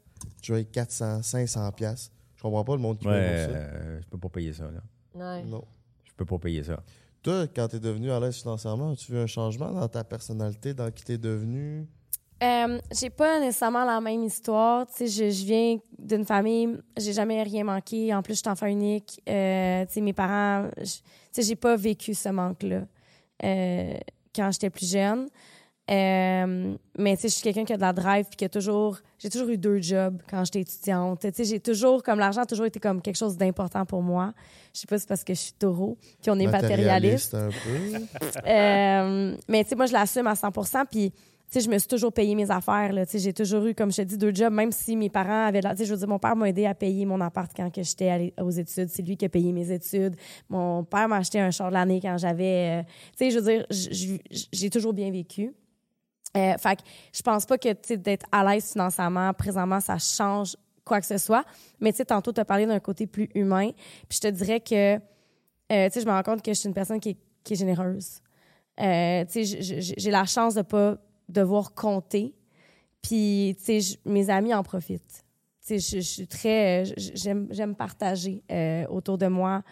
Euh, si je sais que j'ai une amie, par, exemple, qui, qui a un peu moins d'argent que moi, whatever, ça va me faire plaisir, tu tu sais, De de- la- la- à sortir ouais. avec toi. tout le temps le bill quand on va au resto, ça c'est le fun. Mais c'est vrai, c'est vrai, tu je suis Ouais. vraiment comme ça, tu sais. Que, euh, mais ça m'a pas changé euh, nécessairement. Euh, mais c'est sûr que c'est sûr qu'il y a une paix d'esprit qui, qui, a- qui vient avec ça, tu sais, un, un sentiment de. T'as juste pas cette Ouais. anxiété-là. Moi, je suis moins tu sais. stressée, peut-être. Ouais. moins Tu stressée. sais, quand Ça, j'étais c'est aux après quelque chose qui a études. changé en dedans de moi. Mais Vraiment c'est moins ça, tu parlais avec Ça ta mère qui pleurait. Ça devait être stressant si tu peux avoir d'argent là, pour une. Ouais, ben oui. Puis c'est tout, t'es tout seul? Ben, en tout cas, Ouais, ben j'étais toute seule t'étais avec ma deux, mère. mais. Ouais, puis mon non, père en il voulant pas plus dire, quand t'as une non famille, tu sais, quand t'as une famille Ouais. et t'as pas d'argent, ça doit être Ouais. stressant. Tabarnak. Ouais, ouais. Ben, ça, ça, m'a vraiment stressé, la- l'argent. Puis surtout aussi qu'à l'âge de 18 ans, on a comme rien appris par rapport à comment gérer son argent. Fait que moi, j'ai. J'ai j'ai comme fait OK, bienvenue dans la, dans la vie d'adulte. Parce qu'à 18 ans, ben, c'est ça, tu sais, ma mère, elle, elle a fait ses choses. Moi, à 18 ans, ben, je suis allée en appart. Puis je suis rentrée dans la, vie- dans, dans la vie d'adulte à coup de pelle d'en face. Fait que j'étais comme wow, OK, c'est ça des- de l'impôt, c'est ça des taxes. On n'apprenait rien de tout ça à l'école. Fait que j'étais comme OK, puis je devais tout gérer, tout ça. Fait que ça a été vraiment difficile. Puis ça m'a tellement occasionné du stress. Puis je, je- je mangeais des ramen des toasts au beurre de pinot parce que j'avais pas d'argent pour m'en m'en payer. Euh, j'ai dit plus jamais. Fait tu sais, ça m'a tellement créé de l'anxiété que je te dirais qu'au niveau de, au niveau des, de fait d'être plus à l'aise financièrement, ben, je suis moins stressée. Intéressant. Laissez-moi sans savoir dans les commentaires, est-ce que euh, votre situation financière vous stresse, euh, oui ou non? Euh, ça nous intéresserait de savoir, homme-femme. Je pense qu'il n'y a pas vraiment de différence rendue là. là. Qu'est-ce que tu veux dire? Ben, on- mettons, un homme qui est moins à l'aise financièrement, va-tu être plus stressé ou pas qu'une femme qui est moins à Ben, l'aise je financièrement? je pense qu'il y a encore de la pression sur les hommes pour être, euh, d'un certain sens, provider, dans la mentalité des gens, OK? On essaie de changer ça, Ouais. tu sais, puis euh, euh, c'est drôle parce que tu dis ça, puis... euh, tu sais, cet été, tu sais, on est allé euh, au 4 cartes une soirée. Euh, En tout cas, bref, C'est j'ai- un bar à Montréal. Ouais, un bar à Montréal. Puis euh, je parlais avec, avec un gars, une conversation très simple. Puis il était comme, qu'est-ce que tu fais dans la vie? Puis tu sais, j'ai- j'ai parlé un peu de, de ce que je fais. Puis il a fait comme, OK, ouais, fait que tu fais de l'argent. Puis j'étais comme, ben, comme ma vie, là, il était comme, je pense que c'est la première fois que je parle avec une fille qui fait plus d'argent que moi. Puis là, j'étais comme, C'est tellement drôle, cette mentalité-là. Moi, j'ai jamais, jamais, jamais, jamais, jamais pensé comme ça. Ouais, moi non plus. J'ai- Tu sais, quand j'ai- non été célibataire longtemps, là, après être séparé, j'étais dans le dating game. J'ai jamais parlé d'argent. Euh, ben moi, ça, ben là, tu sais, c'est des commentaires comme ça que tu te fais faire que t'es comme, On n'a jamais parlé d'argent, mais c'est pas un peu un défaut de notre société québécoise de pas parler d'argent puis de d'être un peu euh, négatif par rapport à c'est ça. tabou. Très tabou. Moi, j'en parle parce que je suis passé au dragon. Donc, techniquement, je suis supposé être à l'aise financièrement. Je peux en parler et Ouais. je peux faire une séparation autrement. Les gens qui ne me connaissent pas du dra- des dragons, qui me voient en vacances, capotent. Je l'ai vu, là. J'ai fait comme, OK, les autres, euh, ils, ils pensent vraiment que mon entreprise roule à fond de train puis que je peux me payer des vacances ou ce que je veux quand je veux. Euh, donc, oui, c'est dérangeant. Je suis obligé d'expliquer, mais non, regarde, pas, c'est pas avec mon popcorn euh, que, que je peux me permettre ça. Là. Euh, je pourrais, mais j'arrêterai la croissance. C'est n'importe quelle entreprise Ben qui arrête la croissance va avoir un moment donné dans, sa, dans son bout où elle va faire de l'argent jusqu'à temps qu'elle décroît. Parce qu'une entreprise qui ne fait pas de la croissance va finir par descendre. Tes souliers sont laids en tabarnak. C'est inconfortable en tabarnak. c'est sûr que c'est confort. C'est parce que je viens des avoir. euh, C'est bon. Ils sont sales aussi. mais euh, oui, c'est tabou. Ça, Oui. c'était direct. Non, non, mais c'est. Ça venait du cœur, là. Oh, Euh, ouais. Oui, Ça c'est définitivement tabou. Il faut toujours faire attention. Euh, parce qu'il y a quelqu'un qui paye. Tu sais, il y a toujours quelqu'un qui paye pour nos services. Donc, eux autres, ils disaient un peu, moi, si je paye ça, puis lui, se paye ça, ça veut dire que il peut, euh, il fait de l'argent avec moi. C'est toujours cette mentalité-là. Et pourtant, c'est un bloc, mettons, comme Luc Poirier, euh, qui est quand même très, très à l'aise financièrement. Il y a combien d'autos, lui? Là? Il y en Je a. sais pas, une 26 Ferrari. Et il y a du cash. Ouais, là, lui, il est plein. Mais lui, il, a commencé deep dans, genre, sa, sa situation familiale, c'était vraiment pauvre, pauvre, pauvre. Puis il a vraiment... Non, non, Luc a énormément d'argent, mais Ouais. Luc est dans l'immobilier, donc c'est bien vu dans l'immobilier. Tu sais, ça dépend dans quel domaine que tu es, parce que dans l'immobilier, c'est abstrait. Tu achètes un bloc, tu le revends, tu pas vraiment. Tu sais pas vraiment qui c'est, puis c'est bien vu de voir ces, ces, ces gens-là. Quand tu vends un produit en particulier, oh, un peu, le, le- le complexe de dire, ouais, mais là, je vais, suis en train de t'enrichir, dérange, définitivement. Euh, J'ai une question. En fait, les hommes qui ont du succès, beaucoup d'argent, euh, on parlait de, de changement aussi, puis on parle entre elle et, lui. Mettons, qu'est-ce que tu penses du fait que, mettons, les hommes qui ont beaucoup, beaucoup d'argent pensent qu'ils peuvent peut-être tout, se payer et même que ça vient affecter avec leur relation avec les femmes? Euh, honnêtement, quand j'étais célibataire dans le temps des dragons, donc de 2014 à 2018 à peu près, euh, je voyais les. J'ai jamais pensé que je pouvais me payer toutes les femmes, le, le- ben, payer là, entre guillemets, là, tu sais. Mais je, je suis capable de détecter, OK, elle, là, est bien plus intéressée à faire un tour de lambeau pour aller un Ouais. week-end quelque part avec moi que moi. Fait Et que ça ça, l'aide à dater. ben non, mais ça, ça se détecte. Puis ça, ça m'intéresse pas. OK? Je viens avec ces gadgets-là, peut-être, mais il faut que là, tu t'intéresses à moi avant. Ça se voit, malheureusement, pour les filles là, qui, qui pensent comme ça. Euh, Est-ce que ça peut aider à rencontrer? Bien, c'est sûr que ça va aider à rencontrer, là. Euh, c'est- ça nuit pas. En plus que tu étais médiatisé? Ben, j'étais médiatisé. Euh, C'était une belle période. Chaque euh, période était est bonne. Ça c'est bonne. je pense que, tu sais, puis peut-être que vous pouvez nous laisser savoir, tu sais, est-ce que vous pensez qu'il y a encore des différences entre les hommes et les femmes, tu sais, un homme qui a de l'argent versus une femme qui a de l'argent? Mais quelque chose que, euh, tu sais, j'avais déjà adressé, c'est drôle, avec mon psy, là, euh, au niveau des, des salaires. Euh, je pense que les femmes ont plus de, de difficultés à partager leur richesse que les hommes. Parce que les hommes ont, d'un certain sens, je crois, euh, été habitués à provide, à partager cette richesse-là, tu sais. Tandis que les femmes, c'est nouveau, c'est- nouveau, là, qu'on Je sais a... pas, moi, je sais pas. Perso, pas moi. Là. Moi, j'ai pas de difficulté. Là. Tu peux demander à Frank. Là, tu sais, moi, j'ai jamais eu cette euh, difficulté. Je suis très, je partage beaucoup. Mais je- en général, les femmes auraient plus de difficulté à partager leur richesse de la même façon que les hommes l'ont déjà fait. Plus, Ah, ouais, c'est hein. pas une opinion, là, c'est juste, on jase. là. On jase, ouais, c'est ça. Ben, je sais pas, tu sais, je trouve que les hommes sont tellement. Ben, les hommes, ah, la plupart vont être plus rationnels, les femmes plus dans l'émotionnel. Fait que, je sais pas, moi, je me sens full dans l'émotion. Je, je vais être plus dans le généreuse, vouloir gâter les autres. Fait que je me. Moi, je suis pas rendue millionnaire, mais tu sais, je me, je me vois millionnaire, je me vois beaucoup plus Partager. donner, partager, que de faire comme, ah, OK, plus que tu as d'argent, plus que tu veux les placer, plus que tu veux en faire. Serais-tu avec un homme qui fait moins d'argent que toi? Euh, je pourrais. Ben, oui. Sais, moi, parce que là, on parle comme si moi, j'étais rendue millionnaire. Fait que là, je- Non, non, mais tu sais, on, on jase. fait que là, tu sais, c'est sûr que, tu sais, je pourrais pas sortir avec quelqu'un qui, qui, qui, qui, qui, qui est pas capable de rien se payer, là. À un moment donné, moi, je fais pas assez de salaire pour faire vivre quelqu'un en ce moment. Fait que- mais plus tard, exemple, que je suis millionnaire, puis que le gars, il gagne moins que moi, j'aurais aucun problème de la, de, de- en autant qu'il soit capable quand même d'être indépendant, parce que moi, je suis indépendante. Fait faut pas que le gars soit dépendant de moi, mais si c'est une question d'ego, genre, euh, ça me dérange pas de faire plus d'argent. Mais vous, en tant que femme, est-ce que c'est dans vos critères premiers dans la sélection d'un homme, le, le financier? C'est vrai? ça? Non. Non, puis, tu sais, je veux dire, Mais toi, t'es à l'aise financièrement depuis toujours, fait que c'est peut-être pas Tu sais, un quand je dis à l'aise financièrement, là, tu sais, je veux dire, j'ai rushé, là, j'étais aux études, je suis sortie de là avec des dettes, là, moi, tu sais, je veux dire, je- j'ai pas, euh, j'ai pas vécu avec une cuillère de, ben, c'est comme on dit, une cuillère d'argent dans la bouche, Ouais. là, tu sais, je veux dire, j'ai juste été confortable là, dans ma Ouais. vie. Ben, se faire Euh, payer un char de l'année, oui, c'est très oui. confortable. C'est très confortable, puis tu sais, je veux dire, je- je- je- je- j'ai beaucoup de reconnaissance pour tout ce que j'ai eu, puis je suis très privilégiée, 100 Comparé, mettons, à Ophélia qui a manqué d'argent Absolument. pour du popcorn au Mais cinéma. T'aurais dû connaître François, t'en Mais tu sais, je me huit sentais il y a là. monde qui a eu bien pire qu'il n'y a pas du popcorn au cinéma en Ouais, plus, ouais. by the way. Fait que, tu sais, Oui, oui, comme, oui, je- puis tu peux sais, pas je veux dire. Je suis très loin, mais en- dans le sens que, comme, tu sais, je veux dire, ma famille était pas riche, là. Ouais, non, c'est ça, mais tu sais, dans le cadre de socialisation, est-ce que toi, tu as eu ça?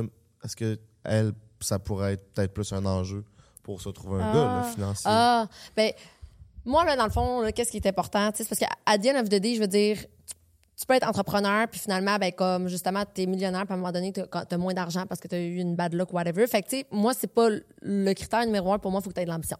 C'est Faut pas que tu sois lâche. Moi, là, si t'es lâche puis tu fais rien de tes journées, là, c'est comme ça pourra pas marcher. Fait que, tu sais, rendu là, c'est pas nécessairement une question d'argent parce que la personne, si je vois qu'elle a de l'ambition puis peut-être que c'est une mauvaise passe, whatever, ben, on s'en fout. L'objectif pour moi dans la vie, c'est que c'est- je dois avoir une, une personne qui, qui a de l'ambition, qui veut réussir, euh, qui aime le challenge, qui est passionné. C'est- C'est plus ce, ce côté-là que je vais regarder que son portefeuille. Parce of the day, euh, son portefeuille, je, je m'en fous. En autant que je te fasse pas vivre puis que tu sois pas dépendant de moi. Moi, je veux quelqu'un d'indépendant. tu m'enlèves les mots de la bouche. Je, même chose, ma réponse, je m'apprêtais à dire exactement la même chose. OK. Qu'est-ce qui s'en vient pour François Lambert, les prochains projets? réinvestir mon cash flow. Tu sais. Euh, honnêtement, non, non, mais c'est parce que l'entreprise a cinq ans. Il faut. Elle, est- elle va, elle va très bien. Mais on est dans une situation financière, pas financière, mais euh, mondiale, que les gens, euh, leur compte de banque réduit. Et donc, euh, le- leurs dépenses discrétionnaires diminuent. Ça, ça veut dire que pour que mon entreprise continue à avoir de la croissance, il faut que je sorte. Je suis déjà sorti du Québec, il faut que je sorte encore plus pour que les autres entreprises en arrachent, mais pas la mienne. C'est ma philosophie. Donc, euh, les gens vont toujours avoir de l'argent pour acheter du popcorn ou acheter de- de- des savons. On fait des savons. Donc, honnêtement, je n'ai pas d'autres choses que ça dans ma vie dans les prochains deux, trois ans. Euh, je ne sais pas jusqu'à quand je vais passer. Honnêtement, je n'ai pas l'intention de passer éclat à quelqu'un. Si mon gars le plus vieux, Mathieu, prend la place à un moment donné, tant mieux. Moi, là, je veux donner la place à tout le monde. hein. Je suis plus en mode égo. N'importe qui qui veut faire ma job, qui a fait bien, faites-la. Je peux m'occuper. euh, T'as envie de t'amuser? Ben, je m'amuse à faire ce que je fais. Je sais très bien que le rythme de vie n'a pas de sens. Tu sais, je suis conscient que ça n'a pas de sens que je ne fasse que travailler. Euh, aux yeux des gens, je passe à côté de ma vie parce que aux yeux des gens, un gars comme moi qui a déjà vendu une entreprise est supposé voyager, est supposé euh, être jamais à la maison. Mes enfants sont assez vieux que je le fasse. Euh, et je pourrais faire cette vie-là, mais regarde, là, j'arrive de deux semaines en Italie, les cinq derniers jours, j'avais hâte de revenir dans mon monde. Donc, moi, je suis fait pour partir quelques jours, revenir, partir quelques jours, revenir. Donc, qu'est-ce qu'il y a dans les prochains, en tout cas, dans les prochaines années? C'est pas mal ça. Honnêtement, maintenir la forme, maintenir la santé. Donc, je m'assure de faire du sport à tous les jours. C'est important de. de- on ne peut pas retarder l'âge, mais on peut retarder certains symptômes. tu sais. Euh, Et honnêtement, j'ai pas encore à gêner. Qu'est-ce qui s'en vient pour moi? Big Brother, All-Star. J'ai hâte d'y retourner. Oh. Parce que c'est pas. Ah, techni- ouais. Techniquement, ils vont faire une cinquième saison. Euh, là, ben là, ils, ont- ils font la saison 4 et ils vont faire un All-Star. Je sais que je vais être invité dans l'All-Star et j'ai hâte d'y aller. Je sais qu'on va vouloir me mettre dehors encore la première semaine, puis je vais tout faire pour essayer de toffer encore un peu plus longtemps. Mais j'ai hâte de refaire. Tu as parlé de, tu sais, quand tu es sorti d'OD, qu'on OK, mais on pensait qu'à ça. J'écoute encore Big Brother, je me revois dans la maison, j'y ferai. Big Brother Canada, je le ferai.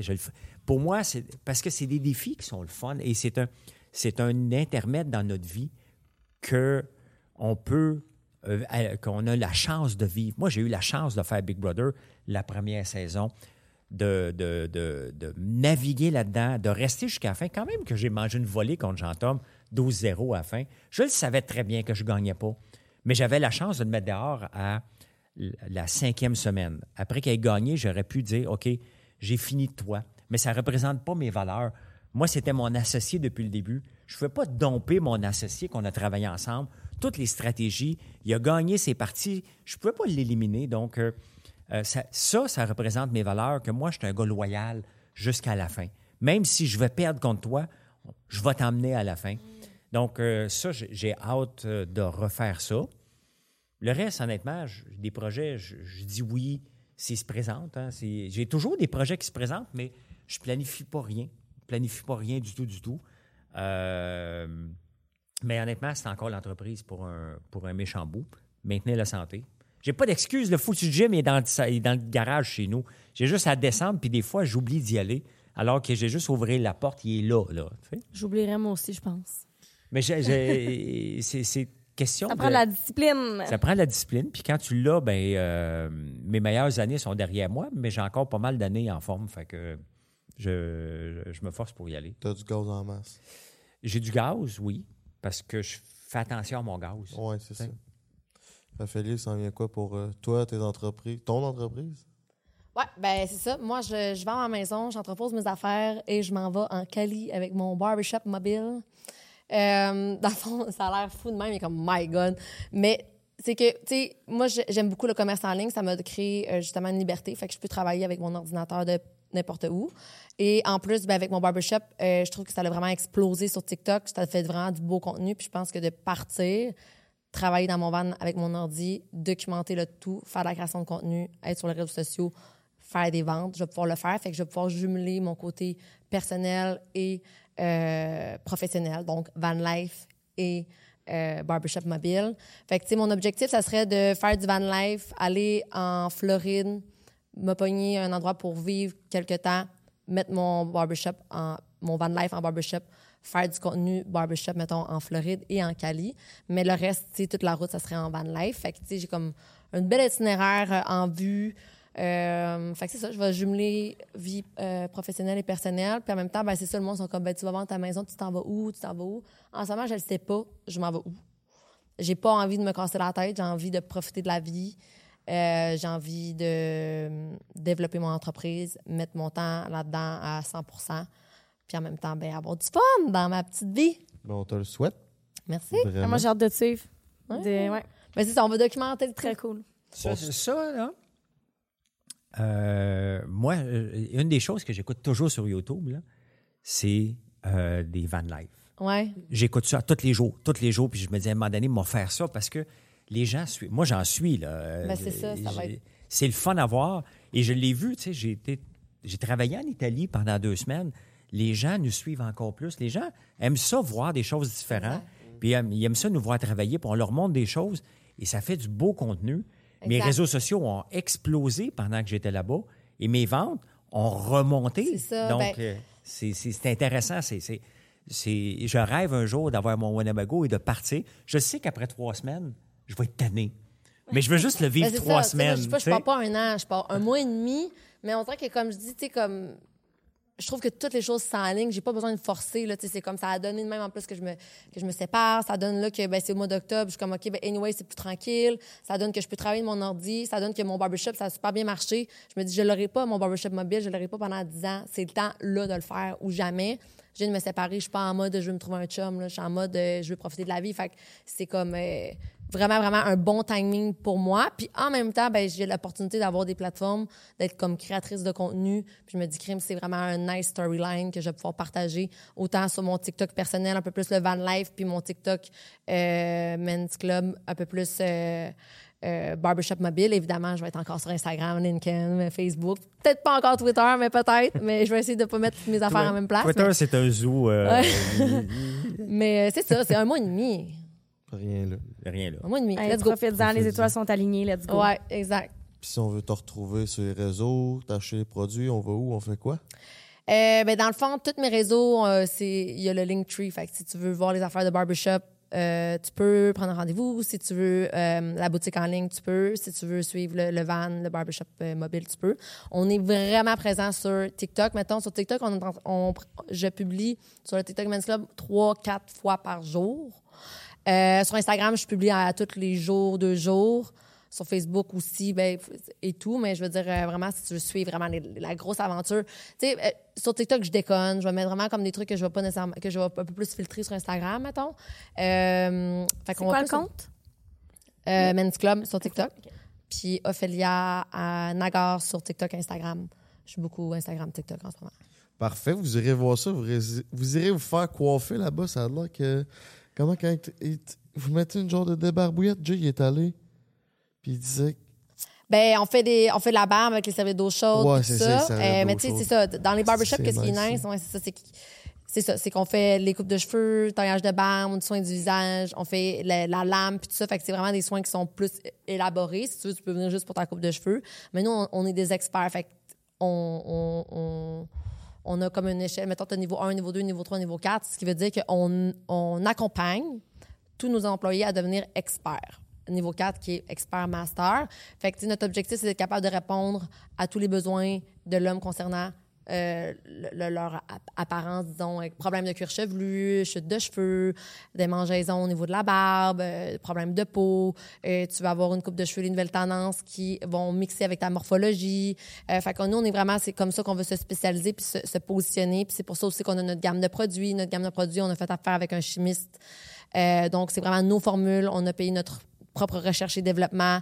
On fait notre approvisionnement. Fait que, pour nous, c'est vraiment important. Tout le contrôle qualité a été fait. Puis on, on veut se positionner dans l'industrie comme des euh, leaders dans, dans l'industrie. Fait que c'est pour ça que rien n'est laissé de côté.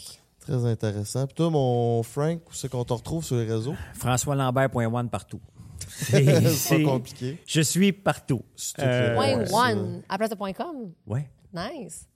C'était c'est euh, ouais, c'était disponible. Puis je savais que c'était pour faire jaser le monde. Et c'est devenu un brand sans, sans qu'on le veuille que ce soit un- un brand. Mais c'est françoislambert.one, le site web et ça, c'est partout. À part, j'ai encore Frank SBR sur Twitter. Sur X, parce que euh, SBR, c'est je faisais du, du triathlon et swim bike run. Puis euh, Frank, c'est plus facile quand je délais avec les Anglais de m'appeler Frank parce que Françoise, euh, il massacre à chaque fois. Ouais, ouais, il ouais. inverse toujours le O puis le I, il n'y a rien à faire. Fait Ben, que François, euh, c'est Francis en anglais. Ouais, c'est ça. Fait Ouais. que, euh, mais là, je vais le changer éventuellement. Là, mais, euh, Ton nom, ça? Hein? Tu vas te changer non, non, ben non, ben non, ben non, pas mon nom.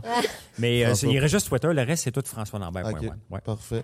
Ben, merci beaucoup de vous avoir euh, prêté au jeu, d'avoir pris du temps à venir nous voir. Merci. Sincèrement, c'était hein, vraiment des vraiment. belles oui. discussions. Ouais, vraiment. Un mot de la fin, Marie? Ben, super enrichissant comme conversation. Merci. là, les deux points de vue, là, pour vrai, ça a été ultra pertinent. Euh, J'adore ce genre de conversation-là sur l'entrepreneuriat. Je pense que je, je baigne pas assez là-dedans. On est tellement, des fois, tout seul là-dedans, comme de mon côté, que j'ai trouvé ça ultra euh, pertinent. Je retourne chez moi avec euh, plein de belles choses dans ma boîte à outils. J'espère que vous avez apprécié, vous aussi. Merci.